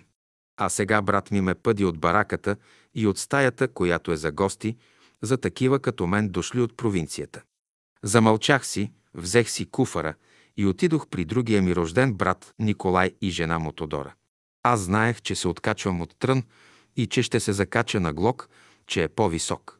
Но нямаше как. Отидох при втория ми брат Николай и те ми казаха, че мога да спя на тавана на тяхната барака. Отдъхнах си, защото това все пак бе едно прилично разрешение на въпроса. От единия рожден брат ме гонеха, но при другия рожден брат ме качваха на тавана. Това бе голям успех за мене. Качих се там и легнах на едно послано одеяло на един миндер с дъски. Нямаше нито дюшек, нито завивки. Легнах и изведнъж ме нападнаха дървеници и не можах да спя и цяла нощ трепех дървеници под светлината на лоена свещ. Тук на този таван водех сражение с адовите сили на преизподнята цяла нощ до сутринта. Сутринта изметох една лопатка дървеници, избити неприятели от сражението. Та така, освен с змея, който влизаше в разни човеци, аз водих сражение и с змея, който бе наел като войници онези дървеници на братовия ми таван. Ето, това е да се отървеш от трън, та да се закачиш на глок, че е по-висок. За пръв път и за последен път излизаме на един концерт в София. Брат ми Борис беше взел три билета и ми предложи да дойда в зала България, за да чуя знаменитият цигулар музикант Чомпи. Аз се съгласих, макар че умувах и се колебаех, защото бях отседнала да пренощувам на друго място на изгрева и не желаях да имам повече неприятности с Мария. Срещнахме се тримата пред входа на залата. Аз влезнах след тях и седнах на своето място. Борис бе взел така билетите, че той седна между нас двете. Но тя се обърна към мен и каза, махай се от това място, отивай настрани, че не мога да слушам музиката от теб. Преглътнах и се отместих през няколко стола, които бяха единствените два стола незаети от цялата зала. Преместих се на втория стол и се обърнах назад. Там горе на балкона, на първия ред седеше учителят, заобиколен от приятели. От гърлото ми се отрониха няколко думи. Учителю, те пак ме изгониха. Учителят седеше горе и гледаше напред пред себе си невъзмутим. Моите думи не можеха да стигнат с подаваният ми шепот до него. Преглътнах. Седнах на свободното място и се опитах да се съсредоточа за концерта. Но това бе невъзможно. Сълзите течаха по лицето ми и се стичаха в гърлото ми. Цялото ми същество ридаеше. Изведнъж в съзнанието ми проблесна мисъл «Помоли се». Аз възприех тази мисъл и започнах да се моля. След малко цигуларят Чомпи излезе на подиума. Концерта започваше.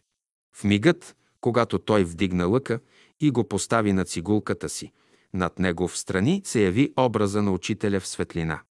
Цигуларят трепна, усети едно вдъхновение, което само музикантите могат да усетят и оценят, и започна да свири.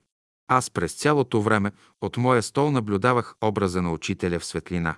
Наблюдавах цигуларя, който беше затворил очи, беше се извисил в небесата на своето вдъхновение, свиреше и показваше своето изкуство. Това нещо се запази през целия концерт. Концертът свири, ние се изнизахме и всеки по-отделен път се прибра на изгрева. Когато пристигнах на изгрева, успях да издебна един миг и да се добера до учителя и да му благодаря. Учителю, благодаря ви за този божествен концерт. Учителят се усмихна и каза, сестра, вие отдавна си го бяхте заслужили, но не беше дошло времето за това. Аз се прибрах там, където бях отседнала и не можах да мигна от вълнение, че бях свидетел да видя и да проумея какво значи вдъхновение. Аз имах непрекъснати сблъсъци открити или чрез засада с онзи змей, който витаеше във въздуха. За мен това бяха такива психически преживявания след тези случаи, че имах ясната представа, че слизам дълбоко в ада, в дъното на самата преизподня. Накрая не изтърпях. Апостроф отивам и казвам всичко на учителя. А той ме запита, ами сестра, кой тогава вместо вас ще влезне в дълбочините, ще слезне долу и кой ще работи в ада? Нали и за там е необходима светлината на светулката? Аз млъкнах. Бях пред учителя и слушах за своят път. Минаха много години, където и да ходех, и с когото да се срещах, винаги ме поставяха да работя с онези, които бяха жертви на силите адови. Винаги останалите около мене ми се очудваха за това. Аз аз продължих да работя по същия начин цели 50 години. Аз разбрах, че бях един от онези служители, който трябваше да влезне в тамата на преизподнята и да пускам от време на време по една светлинка от надежда, голяма колкото светлината на светулка. А това не бе малко. И за това учителят ме награди да присъствам на онзи божествен концерт в зала България, където присъствието на учителя, Божието изявление в светлина и образа на учителя се сляха в Божието проявление на едно цигулково изпълнение, което идваше като Божие вдъхновение. Това Божие вдъхновение бе предназначено за мен като един от служителите, които трябваше да занесат една светлинка от светлината на Словото на Учителя в дълбочината на преизподнята, за да дам и покажа, че надеждата е още жива, макар че днес тя се оприличава и се измерва с светлинката на светулка. Това за мен бе най-голямата награда от Учителя. Бях си я заслужила и времето определено за тази награда бе дошло и аз я получих чрез купените три билета от рождения ми брат Борис. Е, какво ще кажете? Кое е по-голямо? Божието вдъхновение или светлинката на светулката слезнала в ада, за да запали надеждата за спасението.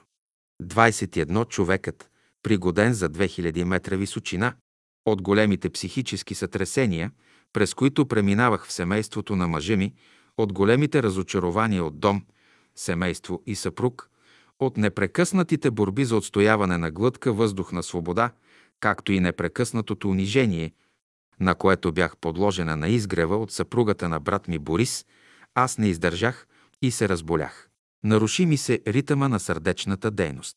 Имаше моменти, когато пулсът ми ставаше много бърз, беше неправилен, прескачаше сърцето ми, топтеше, учестяваше се и стигаше до 190 удара в една минута. Тогава кръвта ми нахлуваше в главата, цялата посинявах и се разтрепервах. Лекарите в Габрово ми наредиха веднага да замина в София. Този път мъжът ми се оплаши и реши да ме придружи. Щом стигнахме, аз веднага отидох при учителя. Той ме прие без бавене, даде ми един кристал, объл и голям като яйце и ми нареди да го стискам с едната си ръка. Погледна в кристала, задържа погледа си, вгледа се съсредоточено в него. Какво видя в него, не зная, но по изражението на лицето му видях, че става нещо необикновено с мен и с този кристал. Лицето му придоби строго изражение, така както съм го виждала, когато е недоволен към нашите постъпки на изгрева. Направи ми знак, че ми е твърде сериозно положението. Тогава положи няколко пъти ръцете си над главата ми и произнасяше нещо с уста, някакви думи или формули, които не разбрах. Чувах ги, но не ги разбирах. Накрая ми каза, твоят организъм и твоето тяло е устроено и пригодено да живее на височина над 2000 метра. Препоръча ми да ям суров лук, да правя дълбоки вдишки и всяка вечер да си топя краката в топла вода, както и да възлизам на височини в планината. Приех съветите на учителя с благодарност. Състоянието ми се подобри. Когато се върнах в Габрово, с моят баща правехме редовни екскурзии всяка сряда и неделя в планината. При първото ми възлизане, след като се върнах от София, когато вървяхме по коминя за Озана, получих пристъп от сърцебиене, което стигна до 195 удара в минута, цялата посинях, но не умрях, а оживях. Постепенно започнах да се възстановявам след всеки излет в планината, но не можех да понасям шум и присъствието на много хора. Бях станала много чувствителна и приемах техните дисхармонични състояния. Не можех да ги трансформирам в себе си и да ги изхвърлям. В следващите години още повече се свързах с планината и продължавах да излизам по височините. Високата планина ме спаси и чрез нея се свързах с силите, които минаваха през нея и те ми даваха сила да издържа долу в града, когато се потапях в дъното на ада, там където ми беше определено от съдбата да пребивавам. Бях подложена на невероятна разправа, разкъсваха ме на хиляди парчета, само и само да бъда унищожена. Опитваха се да ме ограбват и да присвоят онова, което бях изработила в себе си през дните, когато работех върху словото на учителя. Излизах отново горе на планината и се завръщах заредена с сила. Моят път продължаваше. 22 специалната беседа на учителя за една душа от Тибет. Обикновено за Петровден аз пристигах на изгрева за рождения ден на учителя. 12 юли, който бе празник на цялото братство. Но така се случи, че онези служители на онзи змей в Габрово се оказаха в този момент по-силни от мене и по-находчиви и успяха да забавят моето тръгване за София. Когато пристигнах на изгрева, бях закъсняла с няколко дни след Петровден. Приятелите ми казаха, този път ти закъсня. Учителят разпусна школата и каза, че всички сме свободни и можем да отидем там, където желаем. Бях опечелена, смазана, съкрушена, защото това бе за мене най-важното ми преживяване тук при идването ми на изгрева. Да видя учителя, да чуя словото му и да присъствам на общия братски празник. Ови, бях закъсняла.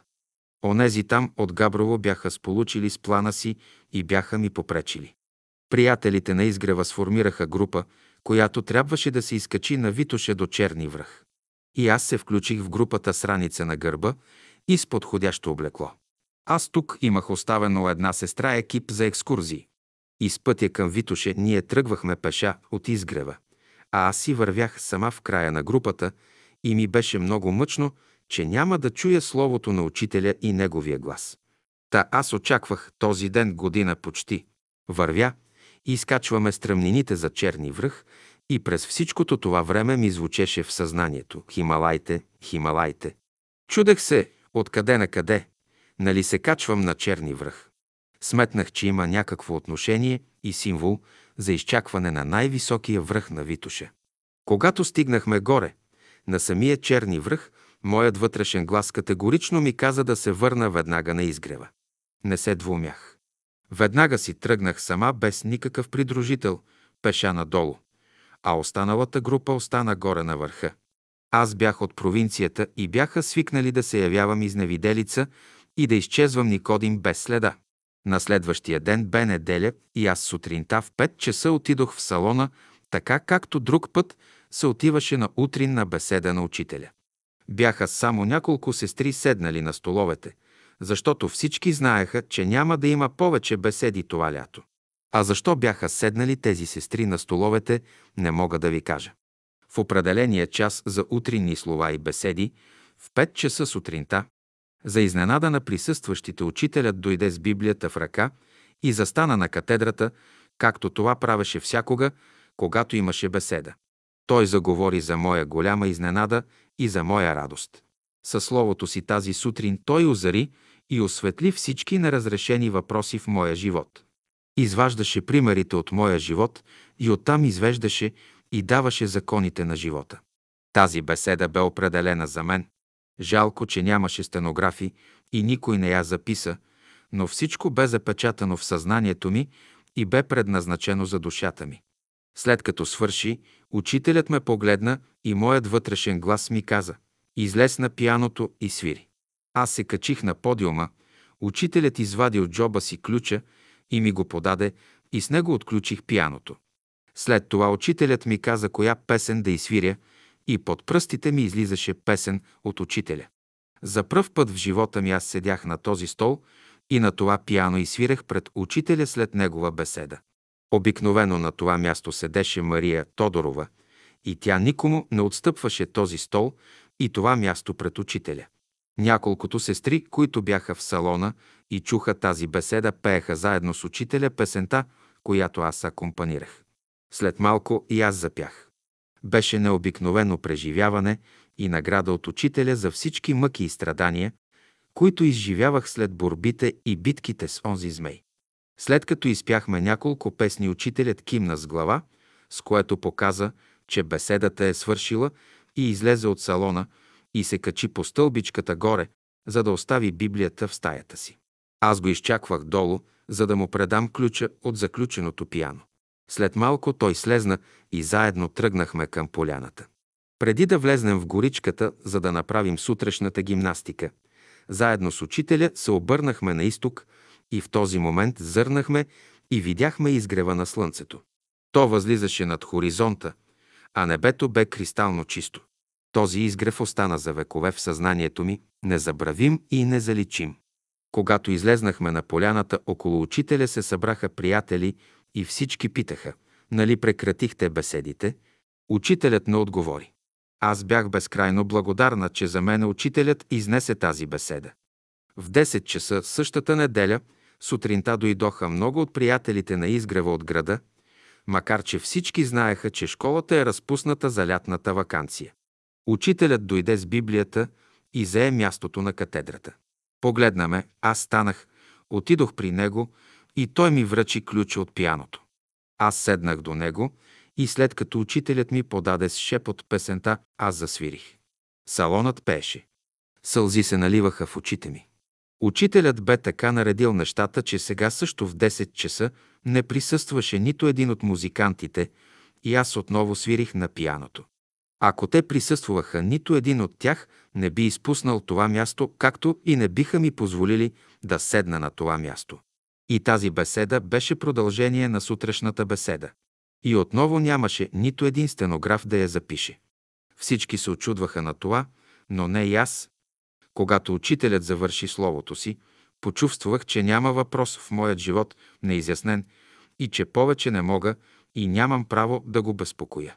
Приближих се до учителя и му благодарих за всичко и тогава го попитах, учителю, защо на Витоша вчера непрекъснато ми звучеше Хималайте, Хималайте.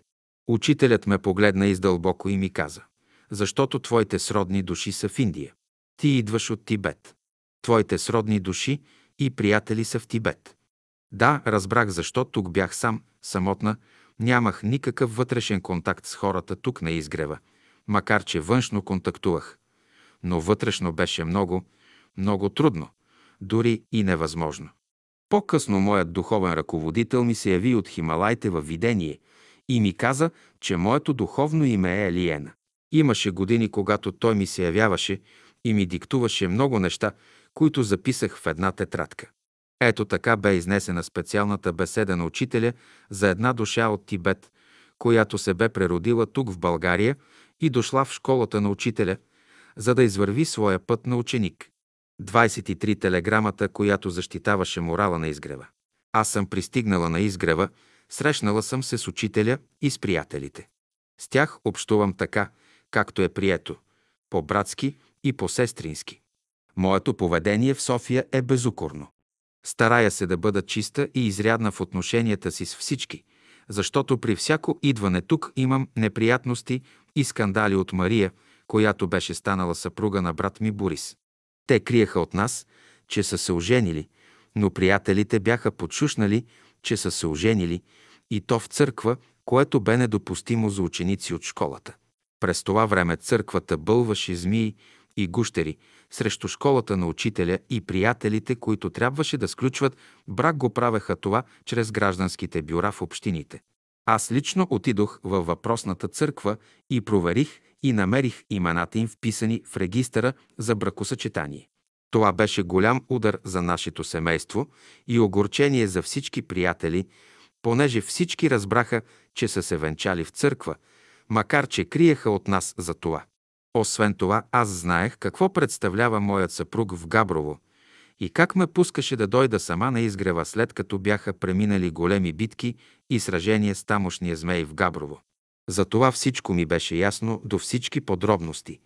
Какво трябва да бъде моето поведение на изгрева и аз бях внимателно със себе си и с другите. Но ето, че в Габрово се получава телеграма от София и по-точно някой от изгрева я бе подал и тя бе пристигнала в Габрово, в провинциалния град. Служителите в тамошната поща я бяха прочели на глас, бяха я коментирали дълго, бяха я прочели на пощенския раздавач – а той трябваше да я връчи на моят съпруг Йордан. А съпруга ми Йордан я държи в ръцете си и чете телеграмата. Ела веднага в София, защото Цанка разваля друго семейство и ще разбие и твоето. Йордан чете, препрочита, държи телеграмата и поглежда по щальона. А онзи му се хили и му се смее, защото знае какво пише там. Йордан беше много ревнив, но никога не е имал повод за скандали от този род. Ами сега, целият град Габрово знае за моята изневяра и че съм вече разбила и друго семейство. Това е позор. По-голям позор в един провинциален град от този няма. Позор и отчаяние, което се сменя веднага с ярост. Йордан пристига веднага побеснял на изгрева, придружен от своята небесна орда на Чингис хан. Да, небето след неговото появяване на изгрева почервеня в тъмно червено. Промени се аурата на изгрева моментално. Приятелите ги виждах как треперят външно и вътрешно от развихрилия се скандал, защото той размахваше телеграмата наляво и надясно и се закамваше да се разправи окончателно с всички на изгрева, но първо щял да почне с мене. Аз стоях като замаяна и изненадана. Бях безпомощна в този момент. Не зная как биха се разиграли тези събития по-нататък. Всички от изгрева бяха възбудени и се получи цяло брожение. Едни вървяха насам, други сновяха натам. Получи се едно хаотично движение по целият изгрев. Тогава учителят извика една от стенографките и им нареди, и те трите стенографки отидоха при онази сестра, която бе изпратила телеграмата в Габрово. Сестрата се изненада, че е разкрита, но когато стенографките й казаха, че учителят ги изпраща, и то трите при нея, тя се успокои. Бяха и предадени думите на учителя, че онова, което бе писала в телеграмата, първо не е вярно и второ, че не е така. Тази загрижена сестра за морала на изгрева беше станала също жертва на сплетните и клюките, които се отправяха срещу мен. Сестрата не можеше да повярва на трите стенографки и за поръката на учителя. После същата сестра се срещна лично с Йордан и бе му съобщила, че лично тя е изпратила телеграмата. Освен това му съобщи, че била се заблудила, за което се извинява и че много, много съжалява. Йордан се изненада, че лично му се явява авторът на телеграмата и че сега твърди, че е сбъркала. Той не беше свикнал на такива неща. При него или едно нещо е вярно, или не е вярно, а междинни неща при него няма. Това нещо още повече го възмути от изгревяните, жителите на изгрева. Но ордата с червеният облак се успокои и усмири. Накрая се разнесе. Не зная какво би станало с мен, ако не беше учителя и ако не бе се намесил. Той нямаше да се спре пред нищо. Щеше да ме убие насред изгрева. Бях сигурна в това. А когато се върнахме в Габрово, всички ни оглеждаха и разглеждаха и особено мен, защото бях му изневерила и бях човек, който разваля при това дори и чуждо семейство. А аз живеех в този град. А най-тежко бе за Йордан. Всичко от града знаеха за телеграмата и за моята изневяра и се чудеха как може такъв мъж като него да се остави да му се качват на главата и да го правят на посмешище пред всички. Това го чух лично с ушите си, дори една от доброжелателките на Йордан подметна. Сестро, моли се и чукай на дърво такава напаст и такова чудо да не ти дойде до главата. Дойде ли ти да знаеш, отърване няма. Така че това бе за Йордан жесток изпит. Аз това го съзнавах, но нищо не можех да направя в момента, но бях готова за борба. Защо ли? Защото преди да си тръгна от изгрева, отидох при учителя и го попитах какво да правя, като се върна в Габрово, за да мога да си спася кожата от змея. Учителят ми каза, сестра, змея се укротява само с музика. Свирете им. Така че аз бях готова да се боря с змея, но нямах още повод за това. А поводът дойде следващия ден. В дома, в който живеех, имаше търви и зълви и снахи. И всичко на куп. На следващия ден бяха застанали три от жените, млади булки, оженени от няколко години. Но както и аз, никой нямаше още деца. Седят под моя прозорец и гласно коментират за моята изневяра така, че аз да чуя през отворения прозорец. Подавам си главата аз навън и казвам, ама вие не разбрахте ли, че мъжете на този род са слабовати и не могат да правят деца? И жените на този род не могат да раждат деца. Затова аз няма да се оставя току така и ще си намеря мъж отвън, от който да зачена и да родя. Спрях, огледах ги и се изсмях високо. Силен гръм и мълния се свали над главите им. Те извикаха и изреваха от болка. Бях улучила право в целта, в най-болното място на змея. След това започнах да свиря на цигулка песни от учителя. След време идва Йордан и ме пита защо свиря. Обяснявам му, че с тази музика се успокоявам. Той също сподели, че се успокоява с нея, но добави, че онези там жените се вбесявали и пошторявали от тази музика. А бре, Йордане, ти знаеш, че факирите в Индия с флейти и с музика усмиряват змиите и ги карат да танцуват. Аз също искам да ги усмиря тия змии и гущери. Ти се убеди лично, чрез учителя, че аз нямам никаква вина. Йордан се съгласява. Поклаща глава. Единствено от всички той вярва само на учителя. В него той не се съмнява. Но всички останали за него се измет.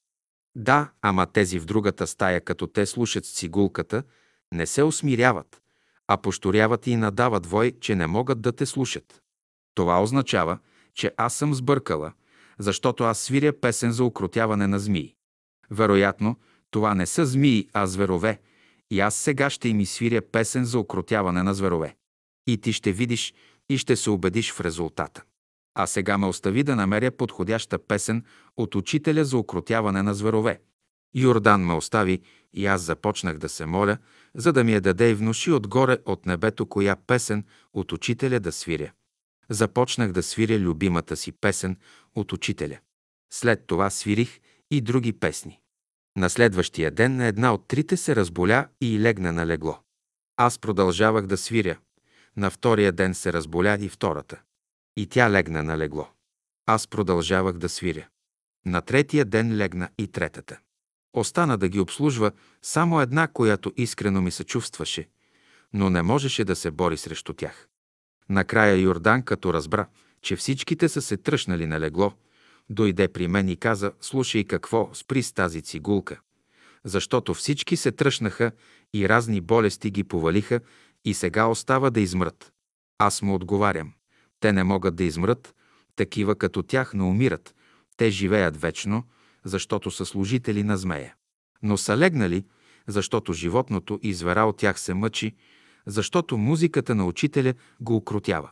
Йордан за пръв път ми се усмихва. Слушай какво, я намери някоя друга песента и ми свири, да ги съживи, да могат да станат и да шетат из къщата, че тук всичко замря и стана на буклук. Аз му обещах, че лично ще мина и след като се убедя, че те са пред умирачка, тогава ще им свиря песен за възкресение. Но той реши да ме придружи и аз ги обиколих и трите и видях една потрясаваща картина. Змеят от тях бе се извлякал и те бяха останали три безпомощни, изкорубени коруби и нещастни черупки. Беше ми жал. Дожаля ми. Отидох, взех цигулката и започнах да им свиря една от братските песни «Събуди се, братко мили». С тази песен се събуждахме, когато братството беше на Рила на Седемте езера.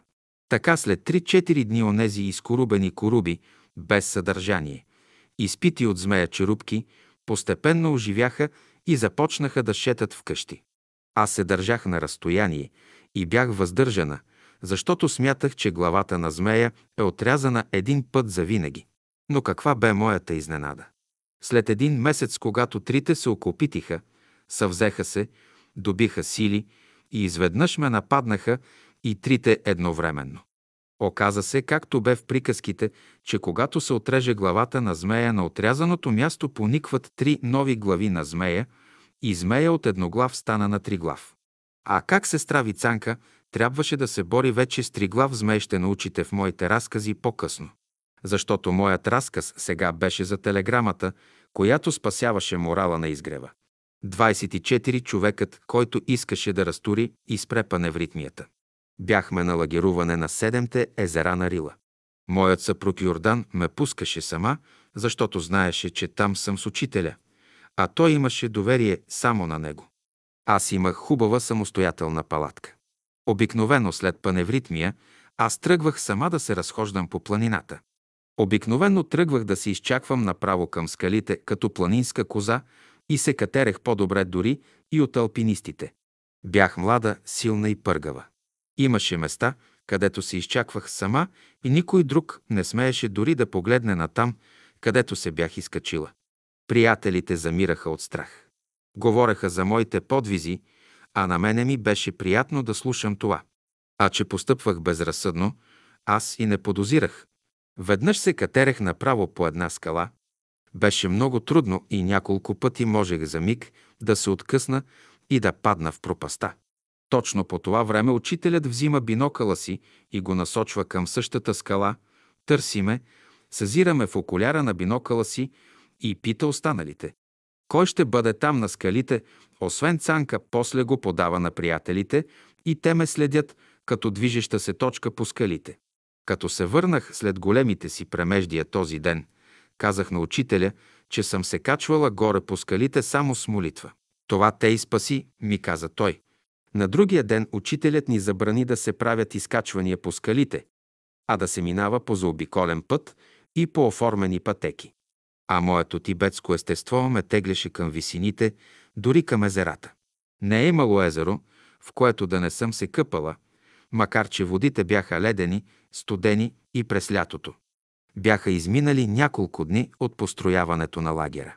Беше дошъл съпруга ми Йордан Екимов на Седемте езера сам за първи път. Смятах, че най-накрая беше дошъл и той да бъде с мен в братския живот на Рила. Но се оказа противното. Какво му бяха говорили или писали срещу мен, не знае. Но той беше дошъл изпълнен с ревност и искаше да се върна веднага в Габрово. А бяха минали само три дни. Лагера бе готов. Направен, палатките опънати и животът на Рила бе започнал, който водехме всяка година по един и същ начин. Йордан идва при мен и направо казва, ако не се върнеш в Габрово, аз ще се хвърля от скалите и ще се разкъсам на парчета. Ще спра вашата паневритмия и ще разтуря лагера, защото аз съм оставил писмо в Габрово, на което съм написал да се прочете след моята смърт. И като причина за смъртта си аз обявявам братството и всичко това ще се стовари върху учителя. Край. Избирай сама. Или слизаш веднага с мен, или ще ме видиш разкъсан долу на скалите. И после да му мислите. Отивам при учителя и му разказах всичко. Той посъветва големия ми брат Борис да му говори. Той му говори, но Йордан си знаеше своето и не отстъпваше. Аз знаех, че щом той сега не отстъпва и чрез думите на учителя, то трябва аз да отстъпя, защото бях сигурна, че той ще се хвърли от скалите, за да развали целият лагер. А за писмото, оставено в Габрово, изобщо не се и съмнявах. Знаех, че беше го написал. Знаех, че той беше решил на всяка цена да изпълни заканата и заплахата си срещу мене и братството. Беше пошторял и обезумял от ревност. Тогава аз си взех само личния багаж и оставих всичко горе като палатка, храна, дрехи и други неща, приготвени за летуването на планина. Тръгнахме си пеш до Самоков, без да му говоря. А това е 6-7 часа път. В Самоков ме пита какво искам да си купя, а че той щял да го плати. А представете си, че през целия си брачен живот той ми е купил само една носна кърпичка. А той бе един от най-богатите фабриканти в Габрово. Той не разполагаше с пари, а боравеше и през ръцете му минаваха милиони левове. А аз всичко си бях спечелила с ръцете си и с ръцете си се издържах. Себе си, че и семейството, в което домувах. Отказах категорично. Бях мълчалива и в бесена. Бях непримирима и не можех да му простя, че по такъв начин ме свали от рила. Пристигнахме си в Габрово и наистина на масата в стаята ни ме посрещна написаното и оставено писмо на Йордан, което трябваше да се прочете след неговата смърт.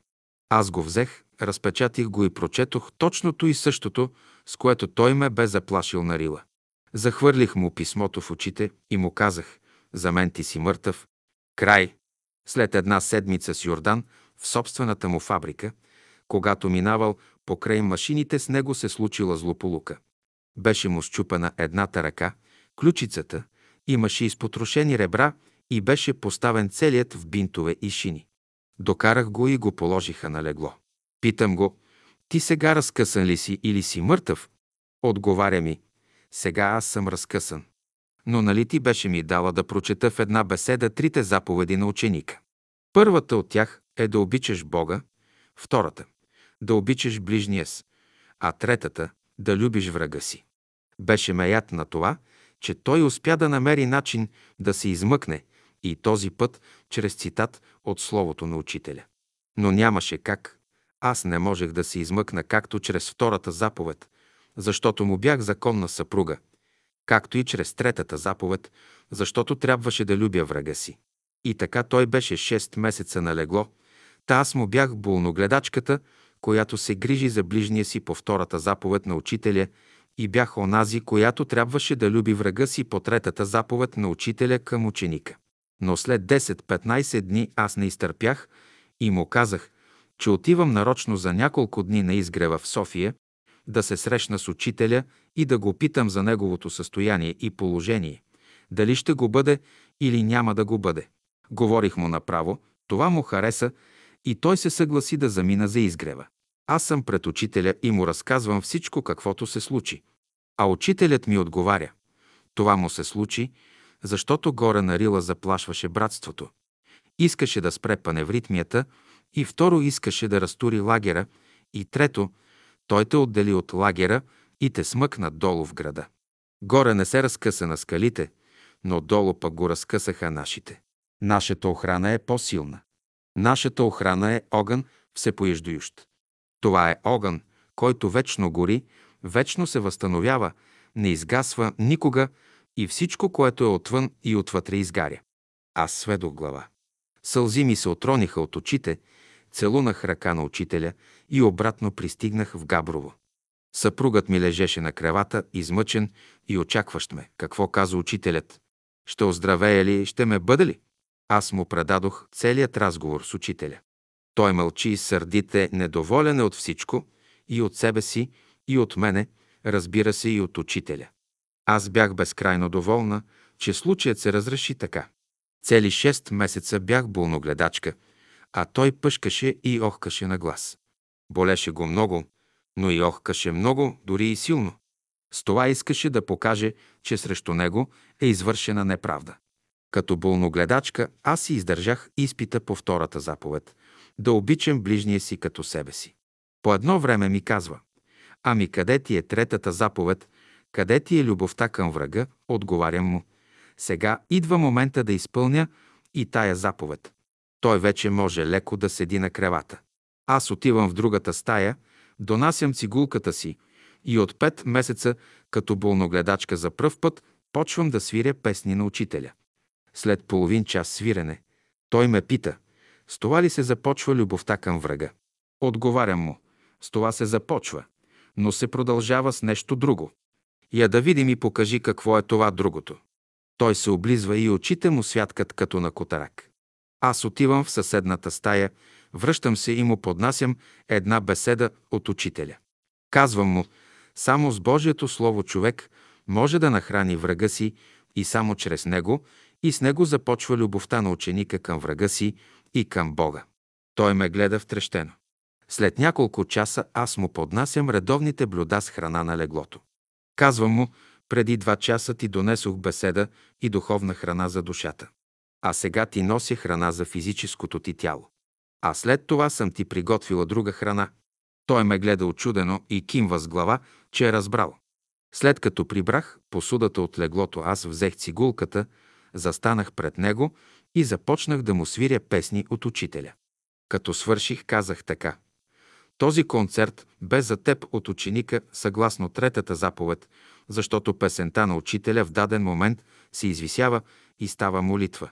През цялото време аз съм се молила да оздравееш по-бързо и ти да си гледаш твоята работа и накрая да ме оставиш на мира и аз да си гледам моята работа. А моята работа е да изпълнявам трите заповеди на учителя към ученика, които ти така добре си запомнил и които следеше цели 6 месеца дали ги изпълнявам. След този случай Йордан не смееше вече да ме спира за рила. Летувах безпрепятствено, без никакви забележки от него и противодействие. Но за идването ми всеки път на изгрева продължаваше да се води с мене генерално сражение. След като оздравя, отивам при учителя да му благодаря за съветите, а той ме посреща с думите «Според тебе, коя е по-голяма заповед? Да обичаш ближния си или да любиш врага си?» Аз се стресвам и почвам да плача пред учителя. След малко се успокоих и вдигнах очи към учителя. Е, рекох, да чуем сега и отговора. Най-голямата заповед е да любим Бога и да изпълняваме и трите заповеди на учителя към ученика. Учителят каза точно така. Сестра, вие правилно разрешихте задачата си и този път.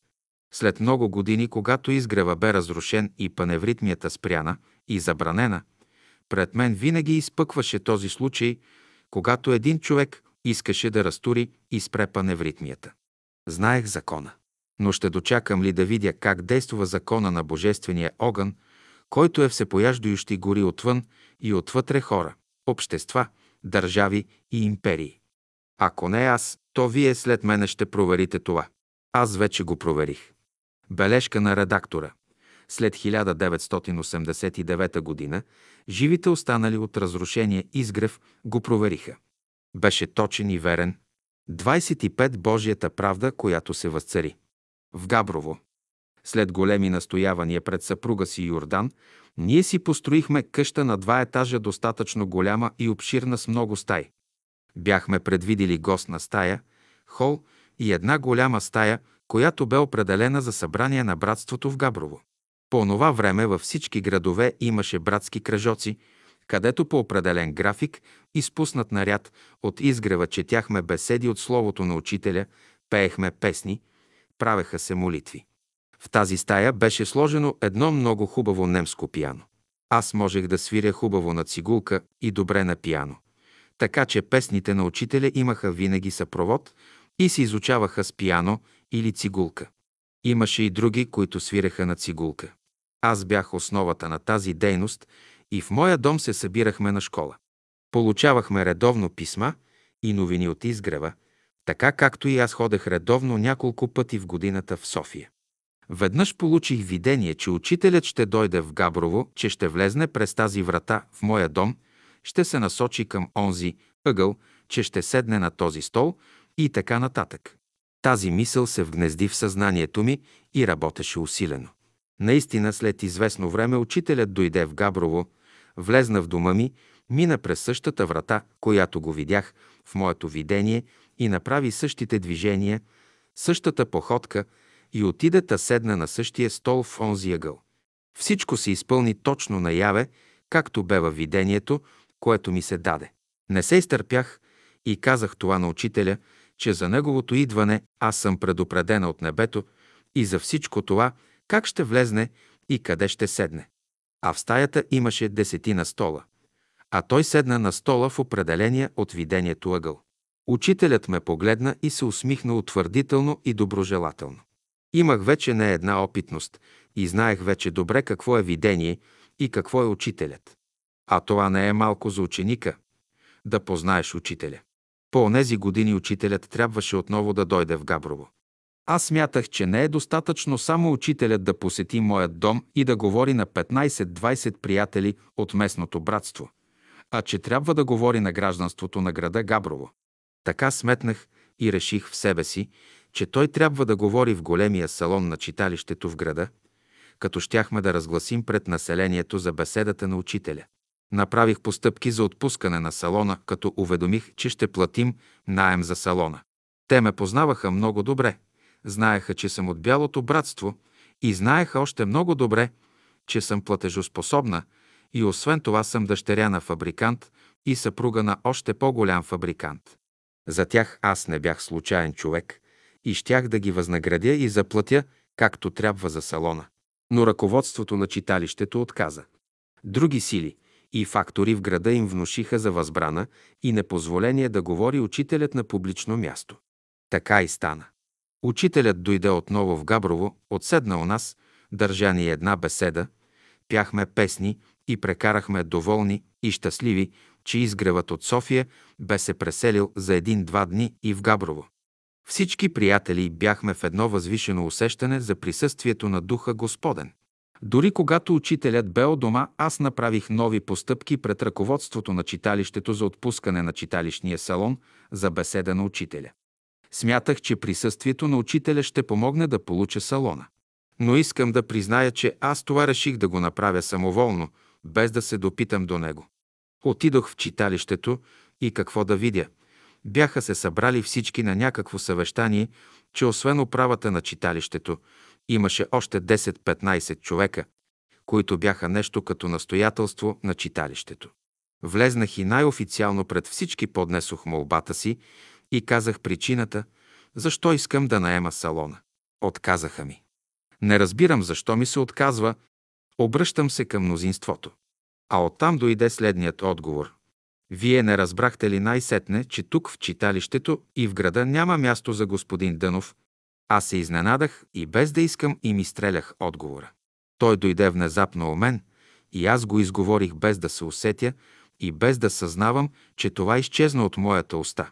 Напротив, в този град има място за господин Дънов и в този салон има място. Но както виждам, някои от вас нямат място нито в този салон, нито в този град. А за това ще се убедите в най-скоро време. Казах това, обърнах се и им тръщнах вратата.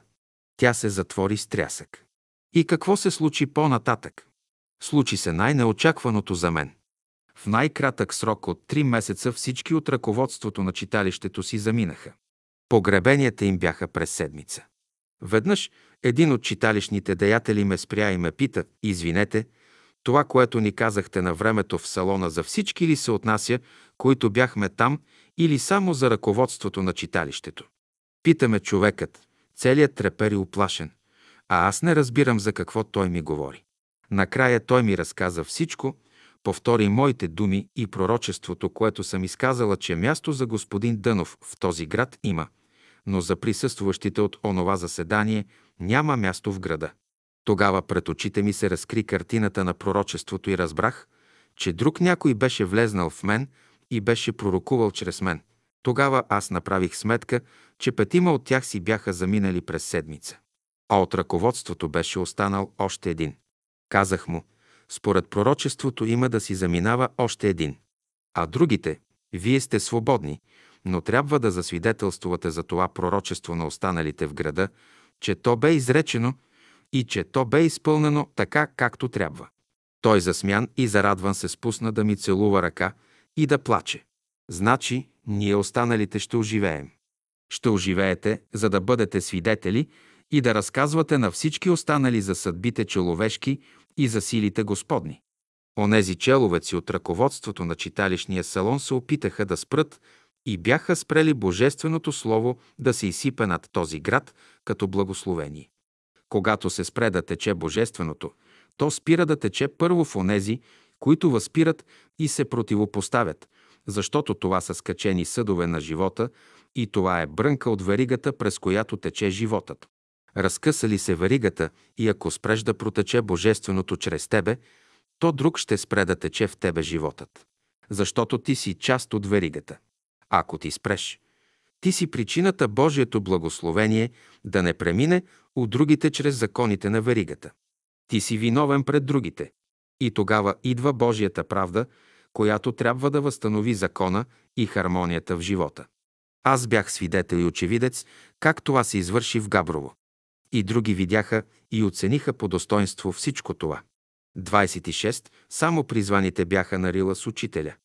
Когато отивахме на седемте Рилски езера, отначало опъвахме палатките си на западното хълмче преди моста. Палатката на учителя беше над моята. Веднъж, както бях седнала до клека и до палатката си, учителят мина покрай мен, спря се и ми каза, сестра, вашето идване тук е в резултат на дейността на много ангели, които ви обичат. Станах и стоях като вцепенена от тези думи на учителя. Мислено се пренесох към Габрово и видях пред себе си всички препятствия, които излизаха и се поставяха пред мен, само и само да ми се попречи да дойда на Рила. И изневиделица всички прегради падаха една след друга, но в последният момент, когато бях изстрадала всичко и бях издържала до края. Знаех, че имам поддръжката и помощта на учителя, измоляна чрез молитви, но никога не предполагах, че за мен са заангажирани много светли същества. Благодарих им и бях в молитвено състояние много дълго време за този случай. При една разходка към третото езеро с учителя, към нашата групичка се присъединиха няколко туристи. Те минаваха много рядко тук. Поразговориха се с учителя и помолиха да ги изведем към петото езеро. Учителят остана с групичката, а аз ги придружих догоре, показах им пътя, посочих им езерото и се върнах. Когато се завърнах в лагера, учителят ме запита, какво си говорихте. Аз казах, че на туристите много им е хареса лагера при нас и като се завърнат в София, възнамеряват пак да дойдат за по-дълго време при нас. Учителят отговори, тук могат да дойдат само тези, които имат разрешение от небето. Тук идват само призваните от Бога. Обикновено, когато минаваха случайни туристи, те минаваха през лагера. Нашите ги посрещаха, бяха вежливи. Всички се опитваха да им покажат чудодейната сила на общия братски живот на планината и идеите на учителя. Може би не сме били добри образци, защото едва ли от тези туристи, доколкото си спомням, някой да се е приобщил към братството. През цялото време на лагеруването ни аз изчаквах дали онези туристи, които приведох до Петото езеро, ще се върнат отново при нас. Те не се върнаха. Разбрах, че те бяха само обикновени туристи. За да дойдат тук, при нас трябваше да имат разрешение от небето. Те го нямаха и затова не дойдоха. Този закон го запомних много добре и затова бях много резервирана, когато наши приятели най-възторжено се опитваха да привлекат и приобщят странични хора към братския живот. За мен това бе изключено. Аз помнях думите на учителя и проверих лично този закон следващите 30 години след заминаването на учителя. При мен идваха много хора и преминаваха много хора. Аз работех с всички. Доверявах се и споделях с всички. Но само онези, които имаха разрешение от небето и бяха призвани за това, можеха да свършат онова, което ние не можахме да свършим и да продължат делото на учителя, защото те са призвани не от земни человеци, а имат разрешение от небето и са призвани от Бога да свършат една работа за Божието дело. Понякога играехме паневритмия на полянката под връх, Харно, ми е над езерото на чистотата. Обикновено преминавахме по склоновете по една крива пътека и след 30 минути излизахме на една голяма поляна. При хубаво време тук се чувствахме в едно с всички езера в купом. След паневритми учителят ни заведе на езерото на чистотата. Накарани да събуем обувките си и да натопим краката си във водите на езерото. Водата бе студена, макар че беше месец август. Но това бе една задача, която трябваше да изпълним. Под негово ръководство плискахме с ръце, загребвахме с двете ръце водата пред краката си, които бяха потопени до колена в езерото и плискахме навътре към езерото. С плискането произнасяхме формули, които учителят ни даваше и казваше в момента. Когато излязохме и се обухме, учителят с дълбок поглед погледна всички ни и каза в този момент присъстват посветени и адепти от Хималайте и филмират нашия живот тук. Един ден ще се видите на този филм. Ние бяхме ощастливени от това изживяване с плискането на водата. Оглеждахме се, взирахме се наоколо, но нашите очи и сетива виждаха само човешките ни тела и нищо друго. Другото, което виждаше учителят, ние не виждахме и не можехме да усетим. То бе в едно друго поле, непознато нам за нашите сетива, а също и за една епоха. Идваща, която трябваше да дойде и която също бе непозната нам. За утешение на простосмъртните и за нас самите, то нашите приятели фотографи заснеха тази задача със своите апарати и вие можете да видите на снимки днес как ние като варига сме заобиколили езерото и плискаме с ръце водите му. Тези фотографии са за вас. А за адептите от Индия има други заснети неща от едно друго измерение, което е невидимо за нас и непонятно за нас. Но за нас остана живият живот, който се вля в нас като опитности и преживявания на учениците с учителя на седемте рилски езера. 27 момчето Петър проговаря, за да пророкува. През време на школата ние заварихме възрастните приятели, които съпътстваха учителя от началото на века до 1922 година, когато ние младите дойдохме при отварянето на школата. В разговорите си те някой път ни разправяха събития или случки от онези времена. Споменаваха и някои неща за семейството на учителя и за баща му дядо поп Константин Дъновски. Някои от тях го познаваха и бяха разговаряли с него. Но това бяха откъслечни данни. Жалко, че никой от нас не се сети да запише всичко това и да го разкаже както трябва, защото учителят пред нас младите не говореше за своето семейство, детство и юношество. А това можеше да се събере от съвременници на учителя, от негови сродници, близки и роднини. Рождената сестра на учителя се казваше Мария. Тя често беше гост на изгрева и понякога ние младите я разпитвахме и тя ни разказваше някои неща от ранните години на брата си Петър. Учителят за тях не беше учител, а беше Петър. За нея той беше рожден брат и толкос. Думаше му и се обръщаше към него така. Петре, кажи. Петре, направи. Петре, дай. И все от този род. Не можеха да прескочат родовата си бариера.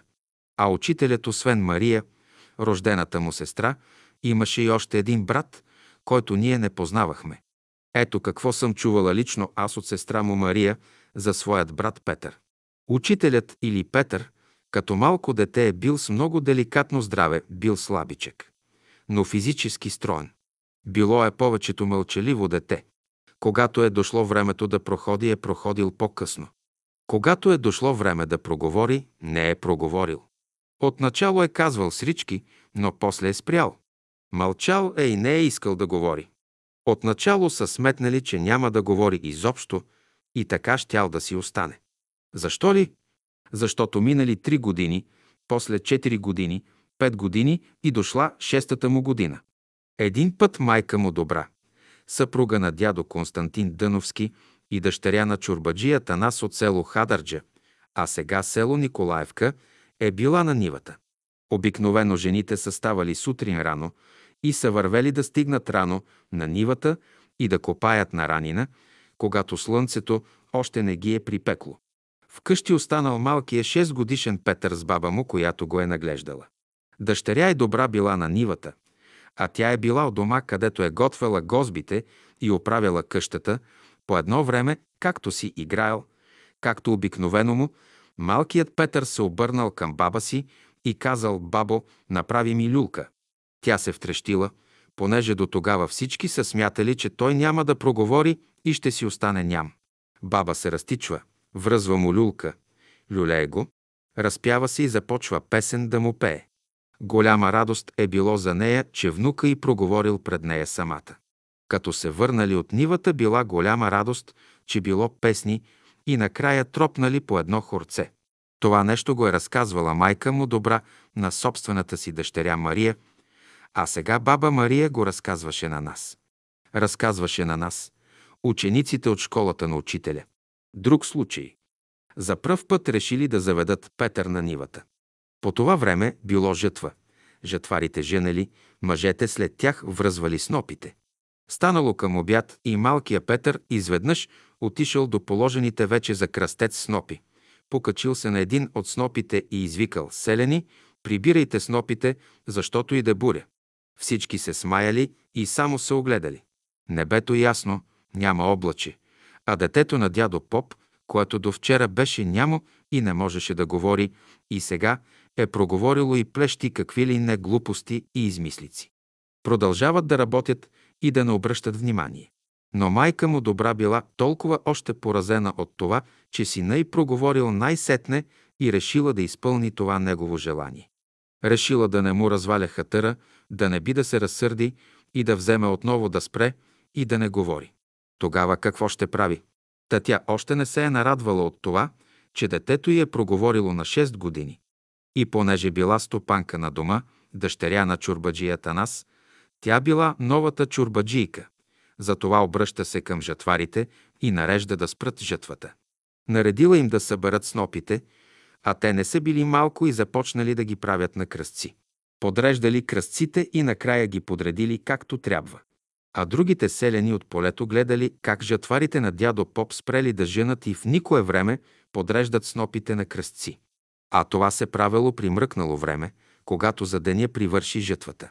Поглеждали са селените, усмихвали се, па си рекли. Е, нали проговори сега на дядо Поп момчето, дойде време да му вървят и по гайдата. Снопите били положени на кръстци. Те се полагат така, че класовете се затискват от следващия сноп така, че ако вали дъжд или бие град, да не се може да ги очука. Така се запазват класовете на житото. Таман свършили и кога вдигнали глави, небето почерняло от облаци. А не минало дори един час от предупреждението на момчето Петър. Задухал силен вятър, започнала буря, че дъжд, че градушка, цяло бедствие. Прибрали добитъка под крушата, а те жатварите се скупчили под каруците, за да се пазят от градушката. Останалите са селени, които се усмихвали и подигравали на момчето на дядо Поп, били обрулени и нивите очукани до зърно от градушката. Нямало по-щастлива майка от добра, че синът и най-сетне проговорил и на нея, и на селените. Проговорил на уния, които имали уши да слушат и които искали да слушат. Друг случай, аз съм го слушал от сестра му, баба Мария, но същия случай го разказваше и Иван Антонов, който Влад Пашов записа. Но аз ще го разкажа така, както го чух от баба Мария, която бе рождената сестра на учителя. Баба Мария е била 10 години по-голяма от учителя. И когато е била момиче, се е грижила за него. Така са правили всички по-големи момичета с малките си братчета. Но расла и пораснала, замомела се. Станала мома на 18 години и дошло времето да се помисли да й се намери мъж и да бъде омъжена. Дядо поп Константин Дъновски по уния години не е бил случайен човек и цяла Варненска околия го познавала, че дори и в Истанбул. Поради борбите, които той е водел срещу гърците за правото да имат българско училище и църковната служба да се води на славянски език, е бил уважаван. Това нещо той го сполучва и открива първото българско училище в село Николаевка. и за пръв път чете на славянски църковната служба в новооткритият параклис в собствения си дом и в църквата СВ Димитър във Варна. Така че дядо Поп решил да потърси годеник за своята 18-годишна дъщеря Мария. Както решил, така и намерил годеник и така поканил годежари от дома си. Решил дядо Поп да я сгодява за един богаташки син. Но Мария не го харесвала, понеже тя си имала друг, когато харесвала и тайно му се била нарекла да му бъде годеница и жена. Казала на баща си, че си е имала друг на сърце и че друг ще си избере и за друг ще се омъжи. Но дядо Поп бил твърд и казал, че неговата дума на две не се троши, а се изпълнява точно, не само от българи, не само от гърци, не само от турци, но от ходжи и паши и че думата му се чува чак до Истанбул, та дори на най-голямата чершия в Истанбул. Казал това и това не било лъжа, но Мария отказала.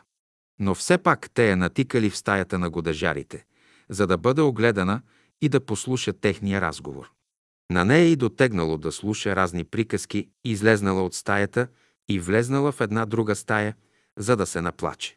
А това била стаята, където малкото момче Петър си учил уроците като ученик от второ отделение.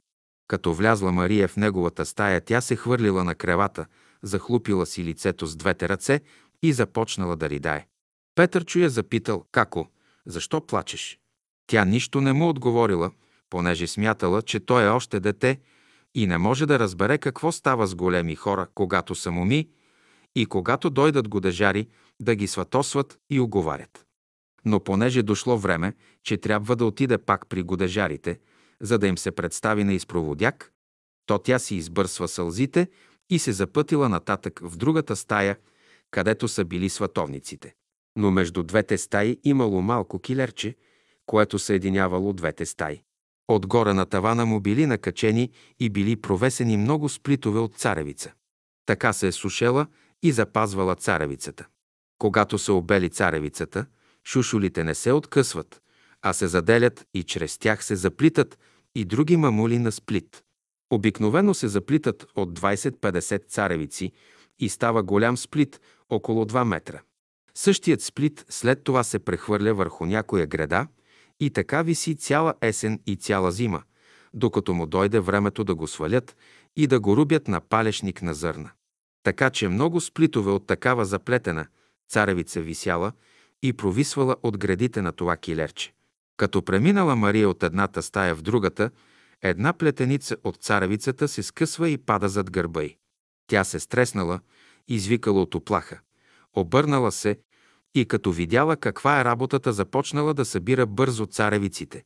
Защото ако ги видят сватовниците, ще кажат, че тук живее мома мързелива и мома неогледна и мома, която не е за сватосване и женитба.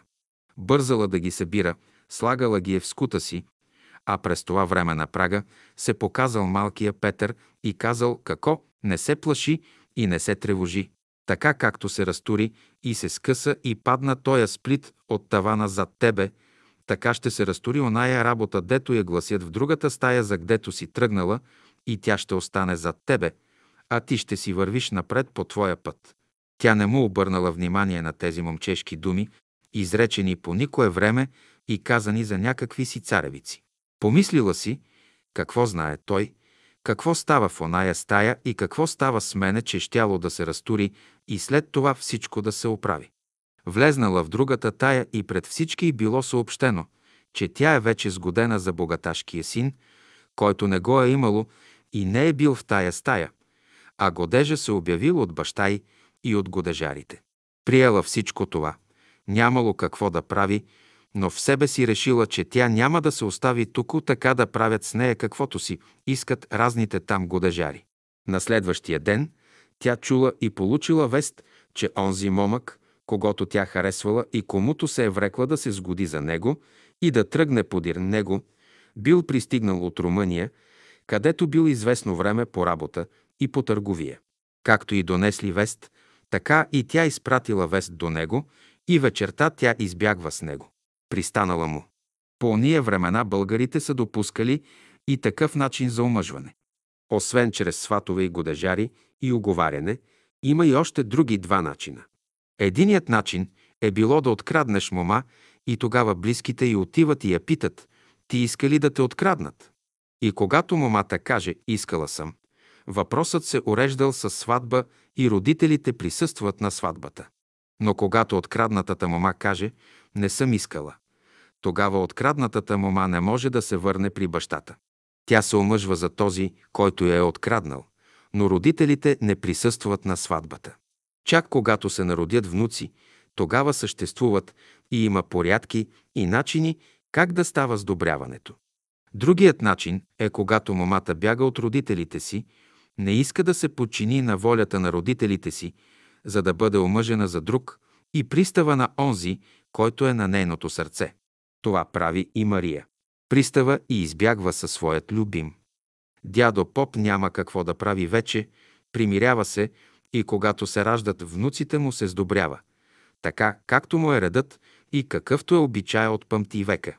Така пророчеството на малкия Петър, изречено след разкъсването на сплитовете от царевица, се сбъднало. След заминаването на учителя през 1945 г. братството издири наследниците на баба Мария и те получиха една голяма сума пари за времето си. С тази сума пари беше откупено от наследниците на баба Мария правото на наследство, което те имаха от техния вуйчо Петър Дънов. Това беше правото за издаване на беседите на учителя след неговото заминаване. Бележка на редактора. Баба Мария от брака си с протестантския евангелист Петър Стамов имаше четири дъщери и един син. Единствено само една от дъщерите на име Люба стана последователка на учителя, т.е. на вуйчо си. Заминаването й от този свят е описано в изгревът. Том 2 римско под Н165 на страница 292. Непосредствено след това учителят изпраща писмо до Люба, което прилагаме. Люба Чекалова. София. Любезна Люба, майка ви си замина, за да си почине. Тя прекара добре живота си и сега и остава да започне новия живот на любовта. Ходете по нейните стъпки, носете нейните добри чувства. Пожелавам на тебе, на Йордана, добра, Ана и Костадина добър живот.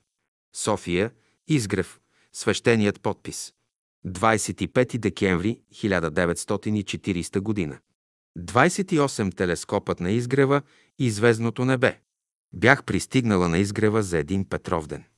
Братският празник бе преминал преди няколко дни и гостите от провинцията още гостуваха на изгрева. Обикновено вечер се събирахме на малка групичка приятели пред стайчката на учителя. Времето бе топло, приятно, не бе осеяно със звезди и звездният балдахин блестеше в своето най-чисто излъчване. Учителят бе дошъл при нас и някои споделиха пред него за чудният изглед на звездното небе. Учителят ни огледа, усмихна се и с леки стъпки се качи по дървената стълбичка към своята стая.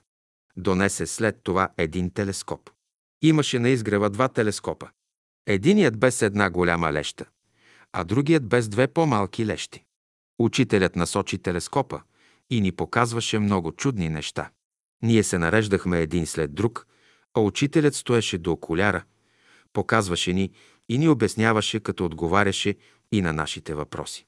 Поставяхме целенасочени въпроси и отговорите на учителя бяха много точни. Жалко, че никой не ги записа и не ги изнесе като подбран материал за звездното небе на изгрева. Първо учителят ни показа Луната, която по-късно изгря чрез телескопа. Кратерите се очертаваха много добре.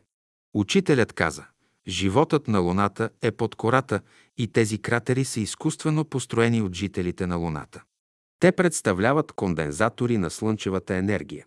Когато жителите на Земята завършат еволюционния си път на Земята, те трябва да минат през школата на Луната. Там живеят 100 до 150 адепта. И през други години учителят бе давал сведения за живота на Луната.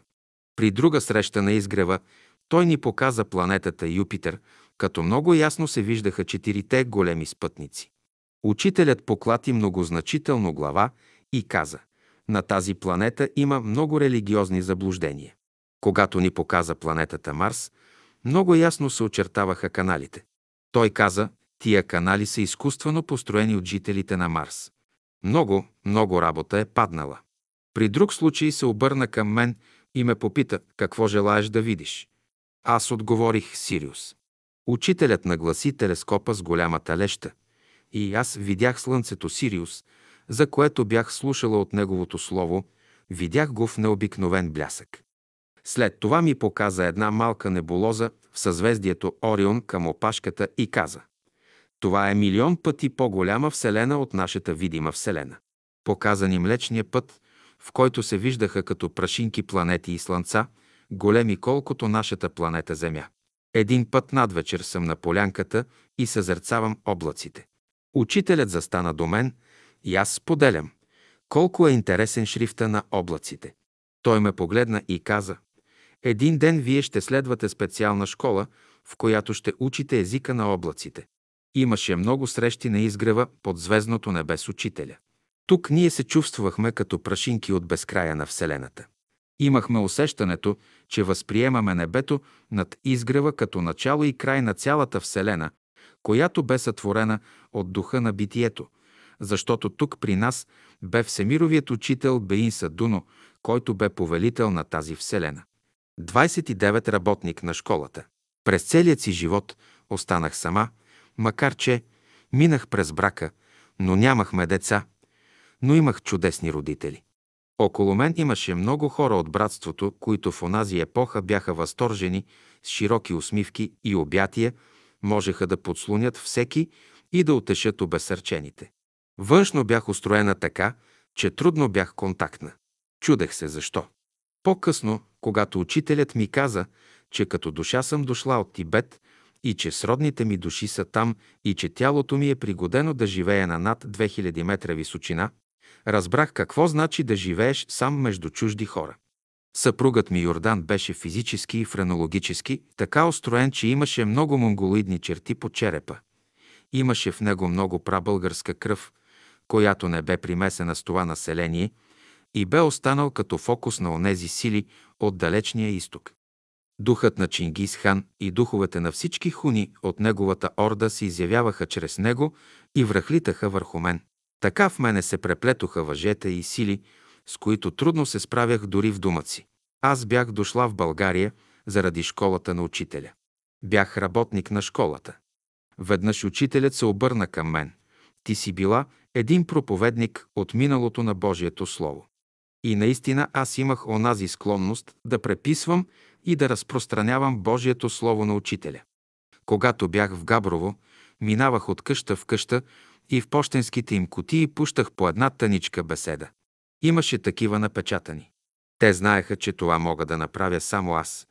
Някои благодаряха, други се усмихваха, трети ме поглеждаха очудено защо правя тези неща и кому е нужно. Беше нужно за готовите души, а за другите не беше необходимо. По-късно преписвах различни теми на пишеща машина, извадки от словото на учителя по различни теми и ги разпространявах. Особено от 1944 година до 1980 година. Имах стотици изписани тетрадки по теми от Словото на учителя. Бях работник на школата и на учителя. Дори в най-критичните мигове, когато преминах през операция на гръбначния стълб през 1975 година, и щях за малко да си замина, работех неуморно. Дори моите кратки бележки записах на болничното легло в болницата, като изпълних едно обещание пред един млад брат, който искаше да си напише опитностите. През 1980-81 година бях също в критично състояние. Аз продължавах да работя на пишещата машина и да правя препис след препис. Бяха години на гонения, обиски и ограничения. Бяхме възрастни, над 70 години, някои си заминаха. Аз продължавах да работя. Онези от небето виждаха това, че работя и те ми продължаваха жизнения кредит. Накрая имах много нерешени задачи. Исках да оставя къщата си в Габрово за братски цели, но братството вече не съществуваше, къщата я бях оставила да я ползват приятелите. Но когато видях, че те най-безотговорно бяха предали на външни лица моята съпружеска спалня и я бяха изнесли от къщата, аз преживях това жестоко. Видях, и разбрах, че няма хора, на които да разчитам. Тогава реших и я предадох юридически на моята племеница, голямата дъщеря на моят брат Николай. Оставих и пияното един хубав инструмент. Накрая бях искрено разочарована от поведението на големия ми брат Борис и извиках другият ми брат Никола и в присъствието на други приятели заявих, че не е вече разумно да му се дават пари и да движи нещата по братските проблеми, защото е вече стар и прави груби грешки, които виждаме всички. Всички се очудиха на това мое категорично решение. Подкрепиме и рождения ми брат Николай. Исках да бъда чиста и честна пред школата на учителя. Това го направих, защото аз бях работник на школата на и на учителя. 30 непослушанието на принца. Всеки път, когато отивах на изгрева, престоявах известно време, като още в първия ден отивах при учителя и той ме приемаше. При всяко заминаване обратно за Габрово, учителят отново ме приемаше. И този последен път ме прие в края на 1943 година. Отидох при учителя сутринта, но той ми определи да отида в 3 часа след обед. Аз застанах с трепет на стълбичката, която водеше нагоре до стайчката му. Наричахме я горницата, защото беше горе и се извисяваше над салона. Учителят беше в горницата и от време на време отместваше малко перденцето на прозорчето и поглеждаше дали съм долу. Той ме държа така три часа на стълбата долу. Моят вътрешен глас ми казваше, ученикът трябва да чака. Знаех, че съм поставена на някакъв пост и че съм войник и че трябва да чакам. Какво пазех, не знаех. Знаех, че съм на пост. В 6 часа след обед учителят отвори вратата на горницата, излезе на стълбите и ме покани. Сестра, елате горе. И ме пусна в горницата, като знаех, че не всеки биваше пускан да влезе там. Той застана прав до мен, беше много строг. Погледна ме задълбочено и каза, сестра, вашето гостуване тук е набудили. Аз се изненадах, че учителят подхваща този въпрос, защото аз не смеех да го изнеса пред него. Аз само мълчах и търпях през тези години на тормоз и ожесточение към мен от страна на Мария Тодорова. Промълвих, учителю, мисля, че е светотатство да ви занимавам с това противоречие и за това мълчах. Но понеже вие поставяте въпроса сам в този момент, то аз имам молба пред вас, не си виждам погрешката и от това много страдам. Моля ви се, посочете ми погрешката, за да се коригирам. Учителят стана много сериозен, сестра, вие нямате никаква погрешка. Аз със сълзи на очи пророних. Учителю, аз не съм виновна, че съм се родила в това семейство с Борис, който ми е рожден брат, а пък аз съм негова рождена сестра. Стоях пред него като пред Бога. Учителят положи няколко пъти ръцете си над главата ми и ме благослови. После добави. Тя, Мария ги прави тия номера там с тебе, защото нейната единствена цел е да заеме официално мястото при Борис като съпруга. Ние знаехме за тяхната връзка и че живеят заедно, но не знаехме какво бе становището на учителя за това.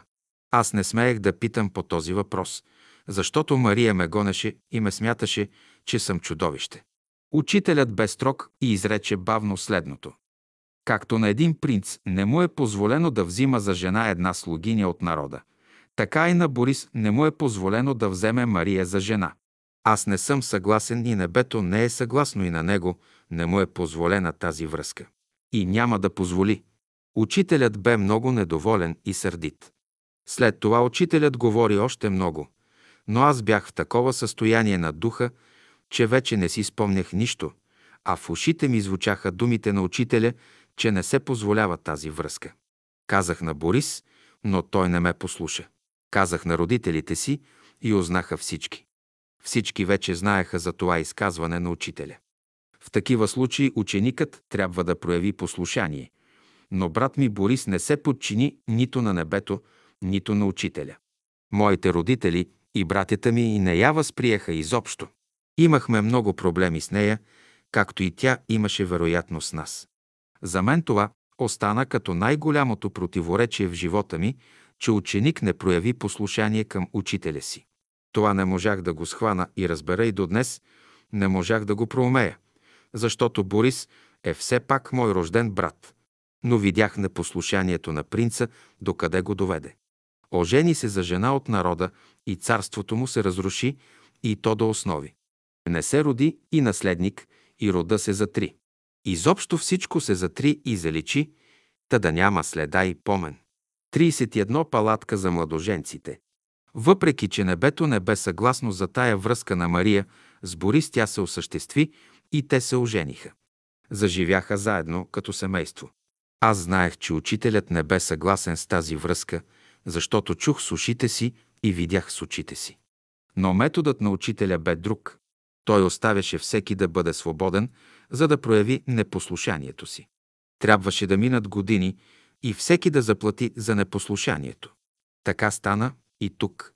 Въпреки всичко, че родителите ми вътрешно не я приемаха, но в знак на добро поведение и благоприличие бяха ги поканили на гости в Габрово, за да видят снахата, която много добре я познаваха от изгрева.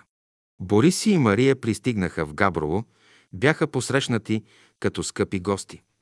Първият син на родителите ми си води булката, за да я видят всички. Но Борис се бе нарочил, имаше повод да идва в Габрово. Имаше молба към мене да му ушия една хубава и голяма палатка за двама човека за лагеруването на седемте езера на Рила. Аз се съгласих, защото можех да шия всичко и бях ушила вече няколко такива палатки. Тогава там на тържествения обед на младоженците бе подхвърлена идеята да направим една екскурзия през Балкана, като направим един преход от Озана до Юмрукчел. Щяхме да бъдем трима – Борис, Мария и аз. Но Мария, като чу предложението на Борис, обърна се към мен и каза «Ти с нас може да дойдеш само до Озана, а повече не, защото ние сами ще ходим нататък». На Борис му стана неловко пред мен и пред родителите ми и твърдо каза «Мария, ние си отиваме веднага за София». Получи се с конфузно положение. Всички станахме от масата. На следващия ден те си заминаха за София. Защо тя се държеше така с мене, не знае. Наистина ли аз бях чудовище за нея и дали тя в мене виждаше това чудовище, с което трябваше да се бори? Остана загадка за мене. Имаха зверско отношение към мене, дори нечовешко и трудно за обяснение. Спомням си, че сме с майка ми нарила на седемте езера и сме сложили нашата палатка до езерото. На 50 метра от нас е палатката на учителя. Борис и Мария са поставили палатката си, която аз бях ушила над езерото на 100 метра от братските палатки, като са се отделили от останалите палатки. Приятелите са недоволни от това разцепление. Ние сме седнали с майка ми пред палатката на слънце и виждаме как Борис влачи една касетка с продукти нагоре за тяхната палатка. Нали са отделно домакинство, трябват им продукти, но изобщо не се спира пред майка ми, а минава край нея на 15-20 метра. Майка ми седи, гледа как сина и не се обръща към нея и с голяма мъка ми казва, кажи на Борис да дойде при мене само за 5 минути. Но той не дойде. Аз също се възмутих от това поведение и заплаках. Плакахме заедно с майка ми. Беше жестоко да се издържи всичко това. Но по-късно, когато ми разказаха възрастните приятели, че бяха виждали Мария как заставала пред учителя да изисква пред него някои неща, заставала заплашителна, да й се изпълни желанието и те са оставали с убеждението, че тя искала да го бие. Дали това е вярно, аз не знам. Какво духове са обсебвали тази душа, аз също не знам. Но това бе вярно и за поведението и към учителя, и за поведението и към нас. Какви бяха тези сили, които преминаваха през нея, аз не зная. Зная само това, което бяхме принудени да изтърпяваме чрез нея. А това не бе малко. След време научих, че тя е била принудена да изтърпява също много неща с нас. Възможно е и това да е вярно. Какво означава това? Ние бяхме проекции на сили, които се направляваха от друго място. И учителят трябваше да търпи всичко това. И той търпеше. Учителят бе велик мъченик между нас. Той беше не само велик учител за нас, но беше и велик мъченик между нас. Това трябва да се знае. И за това го разказвам. 32 собственикът на мивката. С моят баща ме свързваше особено приятелство. След като се омъжих, той бе единственият човек, с когото можех да споделям отчасти онова, което преживявах. След като получих съвет от учителя да правя излети в планината, редовно статко излизах два пъти в седмицата. Той обичаше цветята, поляните, природата и това бе за него голяма радост да придружава дъщеря си в Балкана. Баща ми беше преминал през всички етапи, през които минаваха тогава българите. От един чирак, от един слуга, чрез един малък занаят, през бакалницата стига до отварянето на занаятчийска работилница и накрая стига да основе фабрика за платове. Това бе най-високото стъпало, до което можеше да се изкачи един човек в Габрово. Беше общественик, бе създал дружество Съединение, нещо като кооперативно сдружение за подпомагане на занаятчиите с пари при нужда, а после премина в популярна банка в град. Габрово. Той дочака смяната на този строй и преживя как всичко, което бе спестявал поради една изключително груба грешка на един инженер, той закупи неподходящи машини, които се оказаха негодни за дърводобив и той фалира. Той доживя и видя как всички фабрики бяха национализирани и всички фабриканти бяха изхвърлени на улицата. Видя и се убеди в правотата на учителя. Видя и доживя да види как всичко се рушеше, което тяхното поколение бе градило цели десетилетия. Той видя и разбра, че онова, което му казваше неговата дъщеря, че ще стане, според думите на учителя, се осъществи. И то много точно. Дойде и това време, когато моят баща заболя сериозно от хипертрофия на простатата. Имаше аденом на простатата и не можеше да уринира. Лекарите от Габрово веднага ни изпратиха при най-големия уролог с частна клиника през 1945 година. Аз го придружавах в болницата, през нощите всякога бях над неговото легло. Направиха операция и аз стоях при него и през нощта, и през деня. Бях много изморена, изтощена, измъчена от всичко, което се случваше с баща ми. След едно нощно дежурство се върнах изморена сутринта и полегнах на леглото в стаята, определена за гости в бараката на брат ми Борис на изгрева. В тази барака имаше две стаи, кухничка и килер. Едната стая бе за гости, а другата бе за Мария и Борис, които понякога престояваха в нея, защото те живееха вече на своята вила на Симеоновското шосе на 3 км от изгрева. Както бях онесена в леглото, в този момент дойде Мария от вилата, застана пред мене и много властно ми заяви «Забранявам ти да си миеш ръцете на моята мивка тук, защото ще я замърсиш». Както винаги замълчах и с болка преглътнах всичко. Тя се страхуваше, че аз ще докарам заразата от болницата тук в бараката. Това можех да го разбера. Но другото не можах да разбера, че тя натърти на думите моята мивка. А това всичко бе направено от Борис с неговия труд и тя не беше вложила нищо в тази барака и тя не беше нейна. Тя имаше една малка барака от една стайчка, която преди много години бе изгнила от времето и чието дъски накрая послужиха за огрев и за печката. А освен това, тя не работеше, бе съпруга на Борис, бе домакиня и бе на негова издръжка. А че така жестоко се отнасяше с мене, това вече го разбирах, защото знаех вече мнението на учителя за целия този случай. Затова си мълчах и търпях. След няколко дни баща ми получи емболия на болничното легло и почина, след което го погребахме. И какво стана по-нататък? На изгрева всяко нещо има финал. Само, че трябва да дойде времето, за да се види този финал. И той се видя. Няколко месеца преди да се оцени бараката на Борис и преди да се разруши, изгрева бараката се запали и изгоря. Там имаше един квартирант, който поради невнимание допусна пожар и бараката изгоря. Изгоря бараката барабар с мивката. Така собственикът на мивката се оказа, че няма нито мивка, нито барака. Борис не получи обещетение за изгорялата барака, но му дадоха една малка сума за отчужденото място, равняващо се на две пенсии. Всички се очудваха как е възможно да се случи това, когато много свети хора са живели и спали в тази барака. И светиите изгарят, когато нарушат окултните закони. 33 стоте яйца, 20 000 лева и една глава лук. Беше дошла 1951 година и майка ми заболя. Лекарите от град. Габрово ми казаха няколко пъти, че е необходимо да заминем за София и че трябва да се направят рентгенови снимки в първостепенната болница ИСУЛ. Но ние отлагахме и я лекувахме по народна медицина и с лекарства. Но тя се влуши и един ден лекарят категорично ни наложи. Аз заповядвам. Веднага заминавайте. Знам защо не искате да отидете. Заради снахите. Това беше точно така. Имахме две снахи.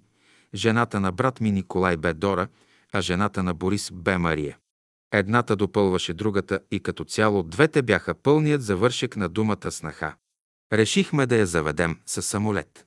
Точно тогава дойде големият ми брат Борис и той тръгна обратно с нас за София.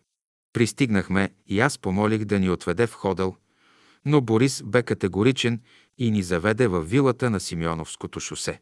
Малкият ми брат Стефан ни успокояваше, защото аз се притеснявах как ще съжителствувам с Мария. Домът бе много тесен. Състоеше се от една стая, антре и кухня. В стаята имаше пяно, едно малко легло за Мария и масичка. Тя бе 3 на 3 метра. Брат ми спеше в едно килерче, а слугинята им Станка спеше на тавана. Мария отиде да спи на тавана и си отстъпи леглото. Беше тясно, а можехме да отидем на изгрева, където имаше празна стая, кухня и щяхме да се чувстваме по-добре. Новината бе в брат ми, защото се развиха невероятни положения. Брат ми Стефан ме успокояваше. Няма да се притесняваш за нищо, аз съм взел продукти за вас и една каса с 100 яйца. И ги оставих на вилата при брат ми Борис. Храната ви е осигурена.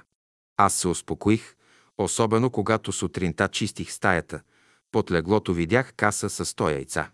Тогава отидох при Мария и й предадох една значителна сума от 20 000 лева, за да бъде спокойна, че материално няма да бъдат ощетени. На другия ден трябваше да приготвя лекарства за болната ми майка, което бе едновременно и нейна храна. Помолих за четири яйца. Отговориха ми, че нямат нито едно яйчице. Стоях изумена, защото под кревата имаше 100 яйца, купено от брат ми Стефан и бях вече връчила голямата сума пари за издръжка. Понеже на изгрева имахме яйца в бараката, помолих Станка, тяхната домашна прислужница, да отиде и да ги донесе. Тя нямаше какво да прави, макар че знаеше, че под кревата има каса с 100 яйца, но отиде до изгрева, пропътува 3 км пеша до изгрева и 3 км на връщане, за да ми донесе 4 яйца. С тях направих лекарството, но болната ми майка не го опита. Извикахме професор да я прегледа вкъщи, след което той нареди да я приемат на лечение в болницата Исул. Като наближи да излиза от болницата, аз съм пред бараката на изгрева при Боян Боев и гледам Станка, домашната прислужница на Мария, застанала пред бараката на артистката Арнаудова, да предава нарежданията на Мария от вилата. Чух много ясно как Арнаудова каза. Аз съм наредила, Натка ще й каже.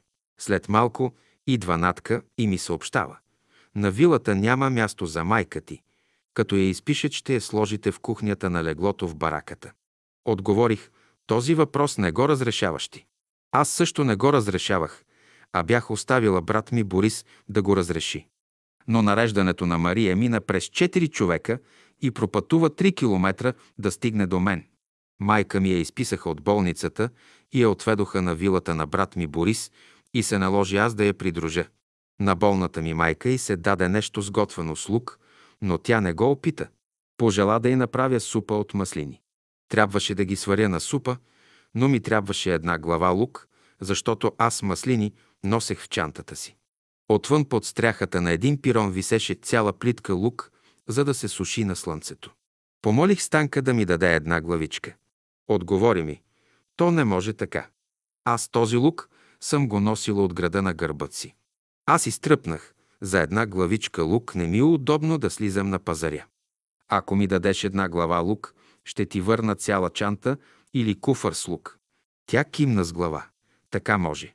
И ми донесе една главичка лук. Направих супата, но от нея болната ми майка не пожела да опита. На другия ден трябваше да отпътуваме. На двора сме и чакам брат ми Николай да дойде с такси. Но таксито се бави.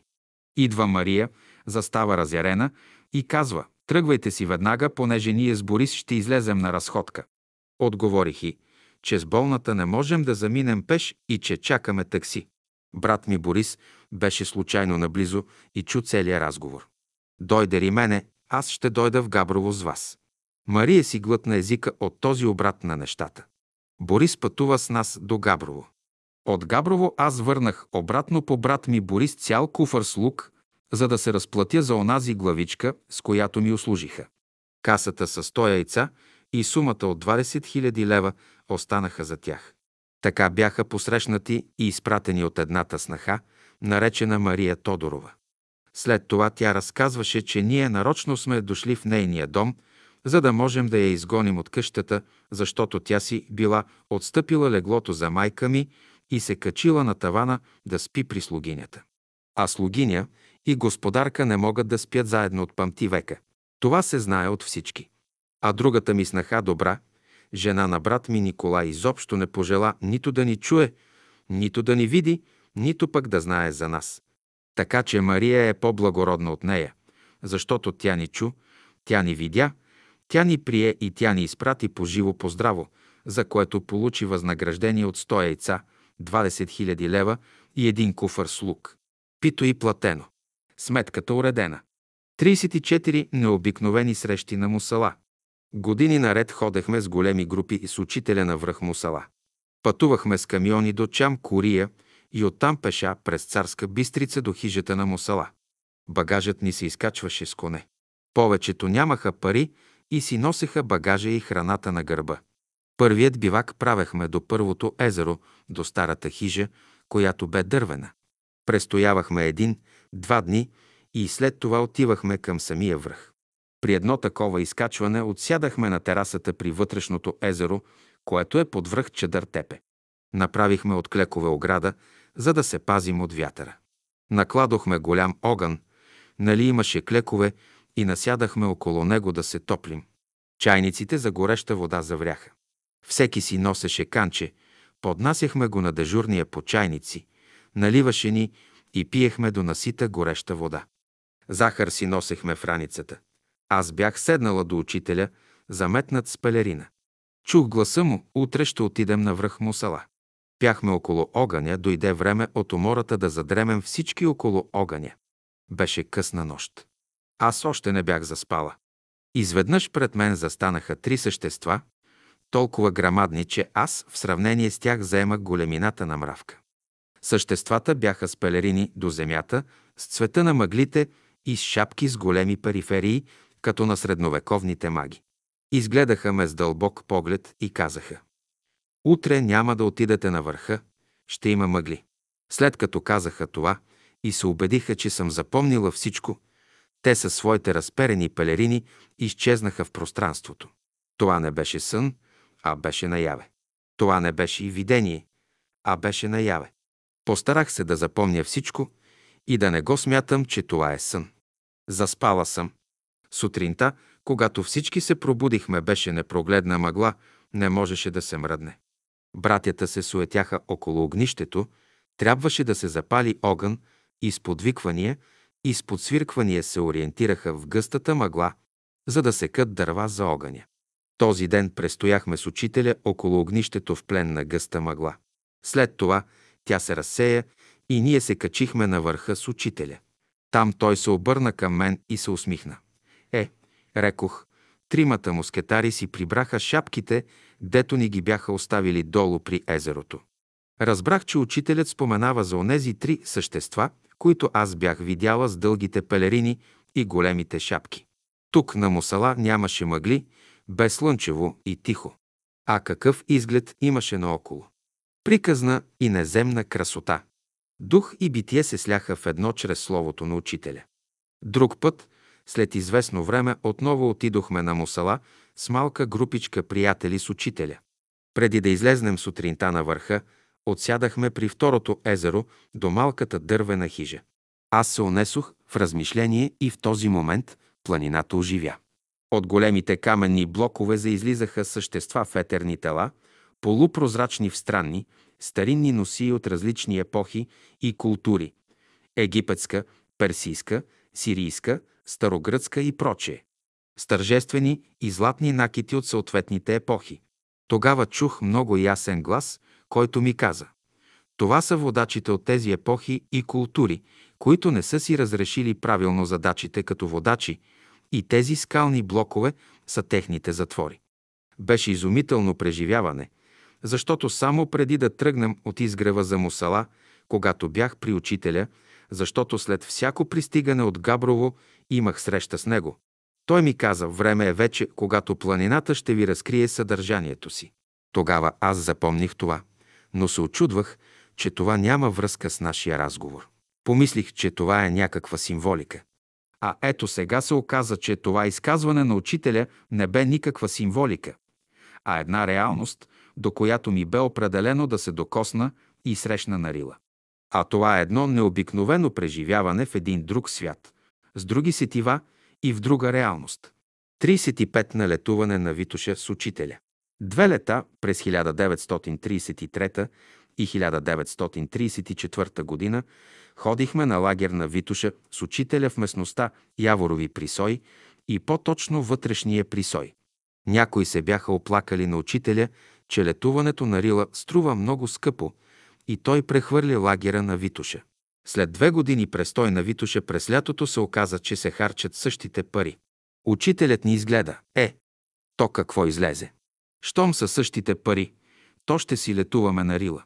За Витоша пътувахме с рейсове до Бистрица, а оттам ни посрещаха каракачанските коне, на които товарехме багажа си. По това време само каракачаните имаха огромни стада, които летуваха по планините. Като излязохме всички на голата поляна, пред учителя застана един овчар, който пасеше голямо стадо овце и го запита, «Абе, ти на колко си години?» Изглеждаше му чудно, че белобрат старец се качваше на планината. Учителят го погледна с дълбок поглед. Аз съм много, много стар. За тези думи всички почувствахме, че стоят вековете подредени един след друг, водещи до края на вечността. Горе на вътрешния присой, в обятията на вековните ели, на една поляна учителят определи мястото на лагера. В средата направихме огнището за големия огън и наоколо опънахме палатките. На края на поляната имаше един голям бор, където учителят сядаше, облягаше гръб до дървото и там държеше беседите си. А ние бяхме насядали около него на поляната. Незабравими дни. Пред нас се очертаваше връх Резена. Аз често с поглед и смисъл потъвах в този връх и се питах, защо ли носи името Резен. Близо до лагера, при вътрешния присой, в малката морена, в скалите учителят откри изворче текуща вода. Под негово ръководство започна да се каптира водата и да се прави чешмичка. Помагаха всички. Когато чешмичката бе готова, учителят каза трябва да се донесат декоративни камъни за облицовка. На коритото трябваше премяна. На другия ден сутринта, след наряда, аз взех празната си раница и тръгнах. След мен обичаше да ходи едно момиченце от лагера, което беше около 6 годишно. Аз без да мисля много го вземах със себе си и тръгнахме заедно. Поех към пиперката и оттам по ръба на големия резен. Възлизането беше опасно. Аз водех детето за ръка, а от двете страни на ръба бяха пропасти. Всяка стъпка нагоре поемах с молитва. Близо до върха стигнахме до една голяма скала, която спря движението ни нагоре. Нямах никаква друга възможност да се обърнем и обратно да слезем. Когато поех обратно надолу, внезапно се откъртих и полетях, а детето с писък се крепеше с ръце за тревичките. За миг се намерих пред двойната смърт. Тази на детето, за което носех отговорност и моят живот. Но като летях надолу с молитва, по чудо се закачих на едно клонче от клек, което на изкачване не видях. Детето с писък висеше хванало се за едни тревички. Аз се откачих от клекчето и с молитва поех към детето. Сложих го на рамене и с бавни, концентрирани стъпки поехме по ръба надолу. Когато приближихме края, аз ускорих стъпките си. В този момент се заби в окото ми суха клечка и се откъсна 20 см от нея и тя увисна в окото ми. Аз извадих клечката и с ръка погладих окото. За моя изненада нямаше никаква кръв. Беше чудо. Детето ме погледна и каза, Леле от Санке, то само Бог ти помогна. Като слезнахме долу, аз не се отказах от задачата. Поехме по гънката нарезена и право нагоре. Излезнахме на върха. Аз показах очертаната пътека до черни връх и казах на детето да отиде бавно до върха, докато аз напълня раницата с декоративни камъни. В това време аз потънах в размишление. Съзнанието ми възприемаше странни идеи за първи път. Мисълта ми се носеше около идеята за новото хранене, което е от светлина. Когато слязохме в лагера, учителят и приятелите довършваха обяда си под вековните ели. Приближих се и целунах свещената ръка. Учителят ме изгледа дълбоко. Когато се движите в планината, вас ви придружават ангели. Ако не беше така, нямаше днес да останете живи. Той ми подаде една голяма праскова и за изненада на всички продължи да ми говори точно върху онези идеи, които преди час възприемах на върха. Идеята за новата храна от светлина. Аз много добре разбрах всичко. Вечери наред, когато заставах пред големия огън с поглед към резена, особени вълнения и тръпки ме раздрусваха при спомена за опасността и отговорността, която носех. Особено за неприятните последствия, които щях да донеса на целия лагер. Една вечер учителят каза, тази обстановка от милиони години се е приготовлявала за нашето идване тук. Това е било определено. Идването на духа на Словото се определя само от Бога. Неповторими преживявания. 36. Хеопсовата пирамида, човешкият рай и учителят. Всяко лято на Рила палатките се увеличаваха и това наложи да се прехвърлим на другия хълм. Изградихме с общи усилия и под ръководството на учителя кухнята. Беше направена с суха зидария. Отгоре поставиха дървета и трябваше да се сложи покрив. Всички заедно с учителя ходихме за плочи, които трябваше да послужат за покрива до Петото езеро – Бъбрека. Когато завършихме строежа с навеса и се оформи кухнята, а до нея се построи склад за продукти, учителят ни огледа и каза «Всички, които днес работихте тук, сте работили на времето при Хиопсовата пирамида». Огледахме се и видяхме нашият скромен строеж. А къде ли беше нашата Хиопсова пирамида? Тогава разбрахме причината за нашето вдъхновение за строеж. Присъстваха същества и сили, които бяха сътворили една минала цивилизация на Земята. Хеопсовата пирамида още съществува, но онази цивилизация отдавна я няма. Нашата кухня и навес по-късно бе разрушена от злосторници, а ние бяхме възрастни и днес описваме този живот с учителя за една епоха на бъдещата цивилизация. На горният край на второто езеро в скалите учителят откри извор. Той каза, че водите на този извор идват от към езерото на чистотата. Работихме седмица наред и направихме чешмата. Поставихме чучур от мрамор, две ръце, които щедро дават вода. Пред изворчето имаше естествена плоча, върху която много ясно от бял мрамор бе очертано числото 10. Учителят го изгледа и каза този знак показва, че тук обитават ангели, тъй като числото 10 е число на ангелите. На няколко метра срещу чешмичката имаше голяма скала. Учителят изглади върха на скалата, за да може да сяда на нея. И много често той сядаше на него в размишление. Има направени снимки на учителя на тази скала. Един път каза, тук е един от входовете на агарта. За нас това бе невидимо и забулено в тайна. След общата програма сутрин, аз вземах томчето с беседи и обикалях сама върховете. Не се плаших, бях свикнала да пътувам сама в планината. При едно завръщане над вечер, възторжена от величието и красотата, срещам учителя сам и с въпрос на дете го запитах. Толкова ли е красиво в рая, както тук? Учителят се усмихна, колкото и да е красиво тук, все пак тук е отъпкания човешки свят. Не може да стана сравнение. Аз смирено минах покрай него и се запътих към палатката си. Тя бе сътворена от човешките ръце и от моите пръсти бе ушита в габрово под непрекъснатия присмех на съпругът ми. Тя ме приютяваше сега и аз бях доволна от нея. Не можеше и да става сравнение с моя истински дом, където моята душа трябваше да бъде свободна. Но там аз бях рубиня и черна и бяла рубиня, макар че бях в хубав дом, а тук в моята палатка бях истински свободна, защото бях в общение с този човешки рай, сътворен от духа на живата природа.